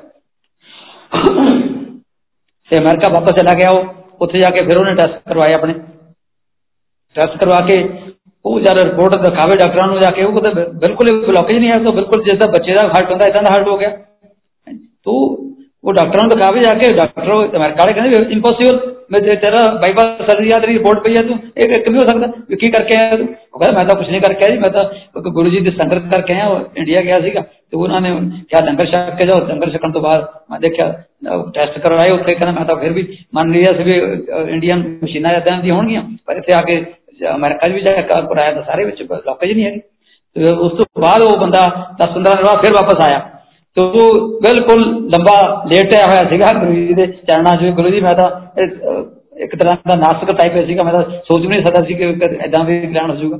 ਤੋਂ ਜਦੋਂ ਉਹਨਾਂ ਦੀ ਦ੍ਰਿਸ਼ਟੀ ਪੈ ਗਈ, ਜਾਂ ਸ਼ਬਦ ਉਹਨਾਂ ਨੇ ਕਹਿਤਾ, ਉਹ ਲੰਗਰ ਦੇ ਵਿੱਚ ਇੰਨੀ ਸ਼ਕਤੀ ਸੀਗੀ ਲੰਗਰ ਦੇ ਅੱਜ ਵੀ ਲੰਗਰ ਵਰਤਦੇ ਆ। ਗੁਰੂ ਜੀ ਦਾ ਸ਼ਬਦ ਹੈ ਵੀ ਇਹਦੇ ਵਿੱਚ ਸ਼ਕਤੀ ਹੈ ਇੱਕ ਕੋਈ ਰੋਟੀ ਨਹੀਂ ਆ ਆਪਾਂ ਜੇ ਘਰ ਦੇ ਵਿੱਚ ਰੋਟੀ ਖਾਂਦੇ ਆ ਇਹ ਇੱਕ ਪ੍ਰਸ਼ਾਦ ਹੈ। ਉਹ ਜਲ ਹੈ, ਪਾਣੀ ਹੈ, ਅਸੀਂ ਪਹਿਲਾਂ ਪਾਣੀ ਪੀ ਲਿਆ, ਪਰ ਉੱਥੇ ਜਲ ਪ੍ਰਸ਼ਾਦ ਹੈ। ਉਹ ਚਾਹੇ ਚਾਹੇ ਕਈ ਲੋਕ ਨਹੀਂ ਪੀਂਦੇ, ਚਾਹੇ ਨਹੀਂ ਪੀਂਦੇ ਕਹਿੰਦੇ ਚਾਹੇ ਨਹੀਂ ਪੀਣੀ, ਇਹ ਤਾਂ ਪ੍ਰਸ਼ਾਦ ਹੈ, ਚਾਹੇ ਪ੍ਰਸ਼ਾਦ ਹੈ। ਜੇ ਪ੍ਰਸ਼ਾਦ ਲੈ, ਤਾਂ ਦੇਖ ਫਿਰ ਤੂੰ ਜਾ ਕੇ ਜੋ ਸੋਚਦਾ ਜੋ ਤੇਰੀ ਇੱਛਾ ਪੂਰੀ ਹੋ ਜਾਣੀ ਹੈ। ਅੱਜ ਵੱਡੇ ਮੰਦਰ ਦੇ ਵਿੱਚ ਜਾਂਦੇ ਆ ਅਸੀਂ, ਉੱਥੇ ਵੀ ਉਹੀ ਗੁਰਮਰਿਆਦਾ ਦਾ ਪੂਰਾ ਪਾਲਣ ਉਦਾਂ ਹੀ ਚੱਲਦਾ ਤੇ ਪ੍ਰਸ਼ਾਦ, ਚਾਹੇ ਪ੍ਰਸ਼ਾਦ ਮਿਲੂਗਾ ਤੇ ਲੰਗਰ ਪ੍ਰਸ਼ਾਦ ਹੈ। ਜਿਹੜਾ ਵੀ ਉੱਥੇ ਛਕ ਗਿਆ, ਤੇ ਉਹ ਕਲਿਆਣ ਹੋਣਾ ਹੀ ਹੈ। ਇੰਪੋਸੀਬਲ ਜਿਹੜਾ ਵੀ ਸ਼ਬਦ ਹੈ, ਉੱਥੇ ਜਾ ਕੇ ਪੋਸੀਬਲ ਹੈ। ਉੱਥੇ ਹਰ ਚੀਜ਼ ਦਾ ਇਲਾਜ ਹੈ, ਪਰ ਸਿਰਫ ਇੱਕੋ ਹੀ ਆ ਵੀ ਆਸਥਾ ਤੇ ਸ਼ਰਧਾ ਸਾਡੀ, ਉਹ ਵਿਸ਼ਵਾਸ ਜਿਹੜਾ, ਉਹ ਸਾਨੂੰ ਟਿਕਾਉਣਾ ਪਊਗਾ। ਜਦੋਂ ਅਸੀਂ ਸ਼ਰਧਾ ਤੇ ਵਿਸ਼ਵਾਸ ਦੇ ਨਾਲ, ਆਸਥਾ ਦੇ ਨਾਲ ਜਾਣੇ ਆ ਤਾਂ ਹਰ ਚੀਜ਼ ਦਾ ਇਲਾਜ ਉਹਦੇ ਵਿੱਚ ਤੁਹਾਨੂੰ ਮਿਲਦਾ ਉਹਦਾ ਆਨਸਰ ਮਿਲਦਾ ਤੁਹਾਨੂੰ। ਜੇ ਅਸੀਂ ਕਹਿੰਦੇ ਕੁਐਸਚਨ ਵੀ ਕੋਈ ਕਰਦੇ ਹਾਂ, ਸਾਡੇ ਦਿਮਾਗ 'ਚ ਕੁਐਸਚਨ ਹੈ ਕਿ ਆਹ ਕਿਵੇਂ ਹੋ ਜਾਊਗਾ, ਉਹਦਾ ਆਨਸਰ ਵੀ ਉੱਥੇ ਮਿਲ ਜਾਂਦਾ। ਕਈ ਵਾਰੀ ਸਾਨੂੰ ਲੱਗਦਾ ਹੈ ਆਪਾਂ ਜਾਂਦੇ ਆ ਲੰਗਰ ਦੇ ਵਿੱਚ ਕਿ ਅੱਜ ਸਾਨੂੰ ਕੁਲਫੀ ਖਾਣ ਦਾ ਮਨ ਕਰ ਰਿਹਾ। ਕਈ ਕਈ ਲੋਕਾਂ ਦਾ ਆ ਗਿਆ ਵੀ ਅੱਜ ਕੁਲਫੀ ਦਾ ਹੋ ਜਾਏ ਉਹ ਤੋਂ ਦੇਖਦੇ ਆ ਜਾ ਕੇ ਉਹ ਲੰਗਰ ਤੋਂ ਬਾਅਦ ਕੁਲਫੀਆਂ ਦਾ ਲੰਗਰ ਲੱਗਿਆ ਪਿਆ। ਉਹ ਕਹਿੰਦੇ ਇੱਕ ਜਗ੍ਹਾ ਦੋ ਲੈ ਬਈ ਤੂੰ ਕੁਲਫੀ। ਜੋ ਜੋ ਚੀਜ਼ ਆਪਣੇ ਆਪਣੇ ਦਿਮਾਗ 'ਚ ਸੋਚਦੇ ਆ ਨਾ, ਉਹ ਅੰਤਰਜਾਮੀ ਸਭ ਕੁਝ ਜਾਣਦੇ ਆ। ਹਰ ਚੀਜ਼ ਨੂੰ, ਜਦੋਂ ਅਸੀਂ ਕਹਿੰਦੇ ਆ ਕੁਝ ਉਹਨਾਂ ਦੇ ਤੁਹਾਡੀ ਕਹਿਣ ਤੋਂ ਪਹਿਲਾਂ ਨੋਟਡ ਹੈ ਉਹ ਚੀਜ਼ ਤੁਹਾਨੂੰ ਅਵੇਲੇਬਲ ਅੱਜ ਵੀ ਹੋ ਰਹੀ ਆ ਕੋਈ ਚੀਜ਼ ਤੁਸੀਂ ਸੋਚ ਕੇ ਦੇਖੋ ਜਾ ਕੇ, ਉਹਦਾ ਜਵਾਬ ਮਿਲੂ। ਕੋਈ ਹੋਰ ਤਰ੍ਹਾਂ ਕਿਸੇ ਤਰ੍ਹਾਂ ਦੀ ਵੀ ਤੁਸੀਂ ਆਪਣੇ ਵਪਾਰ ਨਾਲ ਸੰਬੰਧਿਤ ਕੋਈ ਤੁਹਾਡੀ ਸਰਵਿਸ ਦੇ ਨਾਲ ਸੰਬੰਧਿਤ ਕੋਈ ਮੈਡੀਕਲ ਪ੍ਰੋਬਲਮ ਨਾਲ ਸੰਬੰਧਿਤ ਜੋ ਚੀਜ਼ ਵੀ ਤੁਸੀਂ ਸੋਚੋਗੇ ਜਾ ਕੇ ਕੁਝ ਮੰਗਦੇ ਹੋ ਜੋ ਮੰਗੇ ਠਾਕਰ ਆਪਣੇ ਸੇ ਸੋਈ ਸੋਈ ਦੇਵੇ ਜੋ ਚੀਜ਼ ਤੁਸੀਂ ਸ਼ਰਧਾ ਨਾਲ ਜਾ ਕੇ ਪ੍ਰੇਅਰ ਕਰਦੇ ਹੋ ਪ੍ਰਾਰਥਨਾ ਕਰਦੇ ਹੋ ਉਹ 100% ਉਹਦਾ ਰਿਜ਼ਲਟ ਹੈ, ਮਿਲਦੀ ਹੈ। ਅੱਜ ਵੀ ਤਾਂ ਹੀ ਲੋਕਾਂ ਦਾ ਵਿਸ਼ਵਾਸ ਹੈ, ਕਿਉਂਕਿ ਗੁਰੂ ਜੀ ਦੀ ਸੰਗਤ ਵਿੱਚ ਦੇਖਿਆ ਗਿਆ ਕਿ ਉਹ ਅੰਧ ਵਿਸ਼ਵਾਸ ਵਾਲੇ ਲੋਕ ਨਹੀਂ ਹੈਗੇ। ਜੇ ਜਿੱਦਾਂ ਕਿ ਬਾਕੀ ਧਰਮਾਂ ਦੇ ਵਿੱਚ ਤੁਸੀਂ ਆਉਂਦੇ ਨੇ ਨਾ, ਉਹ ਸਿਰਫ ਉਹੀ ਜਾਨੀ ਕਿ ਜਿਵੇਂ ਉਹ ਅਨਪੜ੍ਹ ਲੋਕ ਜ਼ਿਆਦਾ ਹੁੰਦੇ ਨੇ, ਜਿਹੜੇ ਕੋਈ ਸਮਝ ਨਹੀਂ ਪਾਉਂਦੇ ਇੱਥੇ ਸਾਰਾ ਹੀ ਪੜ੍ਹਿਆ ਲਿਖਾ ਟੋਟਲ ਜੇ ਕਹਿੰਦੇ ਨਾ 100% ਹੀ ਪੜ੍ਹੇ ਲਿਖੇ ਜਿਹੜੇ ਕਿ ਸੋਚਦੇ ਨੇ 20 ਵਾਰ ਚੀਜ਼ ਨੂੰ ਕਰਨ ਤੋਂ ਪਹਿਲਾਂ, ਉਹ ਗੁਰੂ ਜੀ ਦੀ ਸੰਗਤ ਦੇ ਵਿੱਚ ਸਾਇੰਟਿਸਟ ਕਹਿ ਦਈਏ, ਉਹ ਉੱਥੇ ਪਹੁੰਚਦੇ ਨੇ ਡਾਕਟਰ ਜਿਹੜੇ ਸਪੈਸ਼ਲਿਸਟ ਨੇ। ਖੁਦ ਡਾਕਟਰ ਕਿਹਾ ਕਰਦੇ ਸੀ ਗੁਰੂ ਜੀ, ਜਿੱਥੇ ਸਾਡੀ ਡਾਕਟਰੀ ਖਤਮ ਹੁੰਦੀ ਹੈ, ਤੁਹਾਡੀ ਉੱਥੋਂ ਸ਼ੁਰੂ ਹੁੰਦੀ ਹੈ। ਅਗਰ ਦਵਾਈ ਸਾਡੀ ਖਤਮ ਹੋ ਗਈ ਦਵਾ ਨਹੀਂ ਖਤਮ ਹੁੰਦੀ। ਦਵਾ ਜਿਹੜੀ ਹੈ ਬਲੈਸਿੰਗ ਹੈ, ਉਹ ਉੱਥੋਂ ਚਾਲੂ ਹੁੰਦੀ ਹੈ। ਤੁਹਾਡੀ ਜਿੱਥੋਂ ਅਸੀਂ ਕਹਿੰਦੇ ਵੀ ਹੁਣ ਨਹੀਂ ਪੇਸ਼ੈਂਟ ਨੂੰ ਇਸ ਆਪਣਾ ਵੈਂਟੀਲੇਟਰ ਦੇ ਪਾਤਾ, ਹਰ ਜਗ੍ਹਾ ਉਹਨੂੰ, ਜੋ ਸਾਡੀ ਪਹੁੰਚ ਸੀਗੀ, ਅਸੀਂ ਮੈਡੀਸਨ ਦੇਤੀ। ਪਰ ਜੇ ਤੁਹਾਡੀ ਹੈ ਦਵਾ, ਉਹ ਤੋਂ ਦਵਾ ਵੈਂਟੀਲੇਟਰ ਤੋਂ ਉੱਠ ਕੇ ਆ ਜਾਂਦੀ ਹੈ। ਇਦਾਂ ਹੀ ਤੁਹਾਨੂੰ ਮੈਂ ਦੱਸਦਾ ਇੱਕ ਐਮ ਦੇ ਡਾਕਟਰ ਆਏ, ਉਹਦੀ ਮਦਰ ਖੁਦ ਵੈਂਟੀਲੇਟਰ ਤੇ ਸੀਗੀ, ਉਹ ਕਹਿੰਦਾ ਸਾਰੇ ਆਰਗਨ ਉਹਦੇ ਫੇਲ ਹੋ ਗਏ। ਪਰ ਕਿਉਂਕਿ ਮਦਰ ਮਦਰ ਹੀ ਹੈ, ਉਹ ਕਹਿੰਦਾ ਮੈਂ ਕਿਹਾ ਵੀ ਲੋਕਾਂ ਨੂੰ ਗੁਰੂ ਜੀ ਬਲੇਸਿੰਗ ਦਿੰਦੇ ਨੇ, ਤੇ ਮੈਂ ਵੀ ਇੱਕ ਪ੍ਰੇਅਰ ਕਰ ਲਾਂ ਜਾ ਕੇ। ਉਹ ਡਾਕਟਰ ਨੇ ਵੀ ਆ ਕੇ ਕਿਹਾ ਗੁਰੂ ਜੀ ਮੇਰੀ ਮਦਰ ਇਦਾਂ ਕਰਕੇ ਵੈਂਟੀਲੇਟਰ ਤੇ ਹੈ, ਤਾਂ ਤੁਸੀਂ ਕੋਈ ਕਿਰਪਾ ਕਰੋ ਬਲੇਸਿੰਗ ਦਿਓ। ਗੁਰੂ ਜੀ ਕਹਿੰਦੇ ਤੂੰ ਤਾਂ ਡਾਕਟਰ ਹੈ ਇੰਨਾ ਵੱਡਾ ਸੀਨੀਅਰ ਡਾਕਟਰ ਹੈ ਇਵੇਂ ਦੇ ਵਿੱਚ ਤੂੰ ਤੂੰ ਆਪਣਾ ਕਰ ਲੈ ਮਾਂ ਦਾ ਇਲਾਜ। ਉਹ ਕਹਿੰਦੀ ਗੁਰੂ ਜੀ ਮੇਰੀ ਡਾਕਟਰੀ ਫੇਲ ਹੋ ਚੁੱਕੀ ਹੈ, ਖਤਮ ਹੋ ਗਈ, ਮੈਂ ਜਿਹੜੇ ਮੇਰੇ ਕੋਲ ਇਲਾਜ ਦੇ ਸੀਗੇ ਢੰਗ ਤਰੀਕੇ, ਸਾਰੇ ਹੀ ਕਰ ਲਏ, ਉਹ ਸਾਰੇ ਆਰਗਨ ਉਹਦੇ ਇਸ ਵੇਲੇ ਕੰਮ ਨਹੀਂ ਕਰ ਰਹੇ ਫੇਲ ਹੋ ਚੁੱਕੇ। ਗੁਰੂ ਜੀ ਨੇ ਇੱਕ ਮਿੰਟ ਦੇ ਵਿੱਚ ਉਹਨਾਂ ਨੂੰ ਨਾਲ ਦੀ ਨਾਲ ਜਵਾਬ ਦਿੱਤਾ, ਕਹਿੰਦੇ ਐ ਕਰ, ਆ ਜਾਂਦਾ ਹੋਇਆ, ਆ ਥੋੜਾ ਜਿਹਾ ਪ੍ਰਸ਼ਾਦ ਲੈ ਕੇ ਜਾਈ, ਮਾਤਾ ਜੀ ਦੇ ਮੂੰਹ ਨੂੰ ਲਗਾ ਦੇ ਤੇ ਜਦੋਂ ਉਹ ਜਾਣ ਲੱਗੇ ਡਾਕਟਰ ਨੂੰ ਉਹ ਪ੍ਰਸ਼ਾਦ ਦਿੱਤਾ, ਪ੍ਰਸ਼ਾਦ ਲੈ ਕੇ ਉਹ ਮਾਤਾ, ਕਿਉਂਕਿ ਵੈਂਟੀਲੇਟਰ ਸੀ, ਉਹ ਕਹਿੰਦਾ ਖੁਦ ਡਾਕਟਰ ਨੇ ਦੱਸਿਆ, ਉਹ ਵੀ ਸਾਰੇ ਆਰਗਨ ਕੰਮ ਕਰਨੋਂ ਹਟ ਗਏ ਸੀਗੇ, ਪਰ ਮਾਂ ਮਾਂ ਹੀ ਹੈ। ਉਹਨੇ ਸੋਚਿਆ ਵੀ ਮੇਰੀ ਮਾਂ ਵੀ ਜਿੰਨਾ ਚਿਰ ਹੋਰ ਬਚ ਸਕੇ, ਜੀਵਤ ਰਹੇ ਬਹੁਤ ਅੱਛਾ ਉਹਨੇ ਜਾ ਕੇ ਉਹ ਜਿਹੜਾ ਪ੍ਰਸ਼ਾਦ ਸੀਗਾ, ਮਾਤਾ ਦੇ ਮੂੰਹ ਨੂੰ ਲਗਾਇਆ। ਤੇ ਤੁਸੀਂ ਜਾਣੋ ਕਿ ਉਹ 10 ਦਿਨਾਂ ਦੇ ਵਿੱਚ ਉਹ ਮਾਤਾ ਡਾਕਟਰ ਸਾਹਿਬ ਦੇ ਨਾਲ ਆ ਕੇ ਗੁਰੂ ਦੀ ਸੰਗਤ ਵਿੱਚ ਆ ਕੇ ਬੈਠ ਗਈ। ਇਹ ਗੁਰੂ ਕਿਰਪਾ ਹੈ ਤੇ ਜਿਹੜੇ ਕਹੀ ਨਾ ਵੀ ਜਿਹੜਾ ਨਹੀਂ ਹੋ ਸਕਦਾ ਇੰਪੋਸੀਬਲ ਡਾਕਟਰ ਖੁਦ ਕਹਿ ਰਿਹਾ ਸਾਰੇ ਆਰਗਨ ਉਹ, ਉਹੀ ਡਾਕਟਰ ਕਹਿ ਰਿਹਾ ਸਾਰੇ ਆਰਗਨ ਕੰਮ ਕਰਨ ਲੱਗੇ ਸਾਰੇ ਸਿਸਟਮ ਮਾਤਾ ਦਾ ਕੰਮ ਕਰਨ ਲੱਗਿਆ ਤੇ ਦਸ ਦਿਨ ਬਾਅਦ ਉਹ ਸੰਗਤ ਵਿੱਚ ਜਾ ਕੇ ਲੰਗਰ ਪ੍ਰਸ਼ਾਦ ਕਰਨ ਲੱਗੇ ਇਹ ਗੁਰੂ ਕਿਰਪਾ ਹੈ। ਜੇ ਉਹਨਾਂ ਦੀ ਦ੍ਰਿਸ਼ਟੀ ਪੈ ਗਈ, ਉਹਨਾਂ ਨੇ ਕਹਿਤਾ ਤਾਂ ਹੋਣਾ ਹੈ ਉਹ। ਉਹਦੇ ਵਿੱਚ ਫਿਰ ਕੋਈ ਕਿੰਤੂ ਪ੍ਰੰਤੂ ਜਾਂ ਦੋ ਰਾਏ ਵਾਲਾ ਕੰਮ ਨਹੀਂ ਹੈਗਾ ਕਿ ਨਹੀਂ ਹੋ ਸਕਦਾ। ਕਿਉਂਕਿ ਜਦੋਂ ਵੀ ਅਸੀਂ ਗੁਰੂ ਕੋਲ ਮੰਗੀਏ, ਗੁਰੂ ਕੋਲ ਜਾਈਏ, ਤਾਂ ਵਿਸ਼ਵਾਸ ਕਰ ਲਈਏ ਕਿ ਉਹਨਾਂ ਨੇ ਜੋ ਸ਼ਬਦ ਕਹਿਤਾ, ਉਹ ਪੱਥਰ ਤੇ ਲਕੀਰ ਹੈ ਤੇ ਉਹਨੂੰ ਕੋਈ ਚੇਂਜ ਕਰਨ ਵਾਲਾ ਨਹੀਂ, ਉਹ ਹੋਣਾ ਹੈ। ਬਸ ਕਈ ਵਾਰੀ ਇਦਾਂ ਦੀ ਉਹ ਕਹਿਤਾ ਤਾਂ ਉਹਦਾ ਟਾਈਮ ਹੈ। ਟਾਈਮ ਆਉਣ ਤੇ ਹੀ ਹੋਣੀ ਹੈ ਕੋਈ ਚੀਜ਼, ਤਾਂ ਸਾਨੂੰ ਹੁੰਦਾ ਜਲਦੀ, ਅੱਜ ਹੀ ਹੋ ਜੇ ਕੱਲ ਹੋ ਜੇ ਕੋਈ ਚੀਜ਼ ਉਹ ਨਹੀਂ, ਉਹ ਤੇ ਵੇਟ ਕਰੋ ਵੇਟ ਐਂਡ ਵਾਚ ਜਦੋਂ ਆਪਣਾ ਟਾਈਮ ਆ ਗਿਆ, ਇੱਕਦਮ ਦਰਵਾਜ਼ਾ ਖੁੱਲਣਾ ਤੁਹਾਨੂੰ ਉਹਨਾਂ ਨੇ। ਉਹ ਕਿਹਾ ਸ਼ਬਦ ਤੁਹਾਡੇ ਸਾਹਮਣੇ ਹੋਊਗਾ ਵੀ ਹਾਂ ਬੱਕੀਆ ਹੋ ਗਿਆ। ਤੇ ਉਹ ਉਦਾਂ ਦੇ ਉਹਨਾਂ ਦੇ ਆਸ਼ੀਰਵਾਦ ਜਿਹੜੇ ਦਿੱਤੇ ਹੋਏ ਨੇ, ਕਹੇ ਹੋਏ ਨੇ ਅਸੀਂ ਅੱਜ ਦੇਖਦੇ ਹਾਂ ਉਹਨਾਂ ਗੁਰੂ ਜੀ ਨੇ ਕਿਹਾ ਸੀਗਾ ਆ ਹੋ ਰਿਹਾ ਦੇਖੋ, ਆ ਹੋ ਗਿਆ, ਆ ਹੋ ਗਿਆ, ਆ ਇਦਾਂ ਹੋ ਗਿਆ। ਉਹ ਸ਼ਬਦ ਉਹਨਾਂ ਦੇ ਇੱਕ ਸਚਾਈ ਯਾਨੀ ਕਿ ਹਰ ਇੱਕ ਸ਼ਬਦ ਦੇ ਵਿੱਚ ਇੱਕੋ ਬਲੇਸਿੰਗ ਹੈ ਉਹਨਾਂ ਦੀ ਅੱਜ ਉਦਾਂ ਹੀ ਵਰਤ ਰਹੀ ਹੈ ਤੇ ਜਿਹੜੀ ਸੰਗਤ ਅਸੀਂ ਕਰਦੇ ਆ ਬਹੁਤ ਹੀ ਯਾਨੀ ਕਿ ਸੁਭਾਗ ਹੈ, ਬਹੁਤ ਵੱਡੇ ਭਾਗਾਂ ਵਾਲੇ ਲੋਕ ਹੈ ਜਿਹੜੇ ਜੋ ਉਹਨਾਂ ਨੂੰ ਵੀ ਸੰਗਤ ਦੇ ਵਿੱਚ ਬੈਠਣ ਦਾ, ਸੁਣਨ ਦਾ, ਸੰਗਤ ਕਰਨ ਦਾ ਮੌਕਾ ਮਿਲਦਾ ਹੈ ਇਹ ਤੋਂ ਵੱਡਾ ਕੋਈ ਹੋਰ ਕਲਿਆਣ ਨਹੀਂ ਹੋ ਸਕਦਾ, ਕਿਉਂਕਿ ਸੰਗਤ ਦਾ ਇੱਕ ਬਹੁਤ ਵੱਡਾ ਮਹੱਤਵ ਹੈ, ਜਿਹੜਾ ਕਿ ਹੋਰ ਕਿਸੇ ਚੀਜ਼ ਵਿੱਚੋਂ ਨਹੀਂ ਹੋ ਸਕਦਾ। ਜੇ ਕੋਈ 100 ਸਾਲ ਜਾਂ 1000 ਸਾਲ ਵੀ ਕਿਸੇ ਦੀ ਜੀਵਨ ਹੋਵੇ, ਪਰ ਉਹ ਜੇ ਇੱਕ ਘੰਟੇ ਦਾ ਸੰਗਤ ਹਜ਼ਾਰ ਲੋਕਾਂ ਦੀ 5000 ਲੋਕਾਂ ਦੀ ਜਾਂ ਲੱਖ ਲੋਕਾਂ ਦੀ ਸੰਗਤ ਕੀਤੀ ਹੋਵੇ, ਉਹਦਾ ਜਿਹੜਾ ਮਹੱਤਵ ਹੈ, ਉਹ ਹਜ਼ਾਰ ਸਾਲ ਦੀ ਭਗਤੀ ਨਾਲੋਂ ਜ਼ਿਆਦਾ ਹੋ ਜਾਂਦਾ ਕਿਉਂਕਿ ਇੰਨੇ ਲੋਕਾਂ ਦੀ ਵਾਈਬ੍ਰੇਸ਼ਨ ਦੇ ਨਾਲ ਇੰਨੇ ਮਲਟੀਪਲ ਉਹਦੇ ਵਿੱਚ ਇਫੈਕਟ ਹੁੰਦਾ ਜਿਹੜਾ ਕਿ ਹਜ਼ਾਰ ਸਾਲ ਦੀ ਏਜ ਵਿੱਚ ਵੀ ਨਹੀਂ ਹੋ ਸਕਦਾ, ਉਹ ਉਸ ਸੰਗਤ ਵਿੱਚੋਂ ਪਾਇਆ ਜਾਂਦਾ ਤੇ ਉਸ ਸੰਗਤ ਦਾ ਬਹੁਤ ਵੱਡਾ ਮਹੱਤਵ ਹੈ। ਤੇ ਸੰਗਤ ਤੇ ਪੰਗਤ ਦਾ ਜਿਹੜਾ ਗੁਰੂ ਸਾਹਿਬਾਨਾਂ ਦਾ ਦਿੱਤਾ ਹੋਇਆ ਕਨਸੈਪਟ ਹੈ, ਉਹ ਪ੍ਰੈਕਟੀਕਲੀ ਆਪ ਗੁਰੂ ਗੁਰੂ ਜੀ ਨੇ ਅਪਲਾਈ ਕੀਤਾ ਤੇ ਅੱਜ ਵੀ ਉਹ ਉਦਾਂ ਹੀ ਬੜੇ ਮੰਦਰ ਦੇ ਵਿੱਚ ਗੁਰੂ ਮਰਿਆਦਾ ਦੇ ਨਾਲ ਪੂਰੀ ਸੰਗਤ ਨੂੰ ਪੂਰੀ ਪੰਗਤ ਦੇ ਵਿੱਚ ਬੈਠ ਕੇ ਹੀ ਲੰਗਰ ਛਕਾਇਆ ਜਾਂਦਾ ਜਿਹੜਾ ਕਿ ਲੰਗਰ ਛਕ ਜਾਂਦਾ ਉਹ ਆਟੋ, ਆਟੋਮੈਟਿਕ ਉਹਦਾ ਖਿਆਲ ਹੁੰਦਾ ਤੇ ਬਹੁਤ ਬਹੁਤ ਧੰਨਵਾਦ ਸਾਰੀ ਸੰਗਤ ਦਾ। ਜੈ ਗੁਰੂ ਜੀ।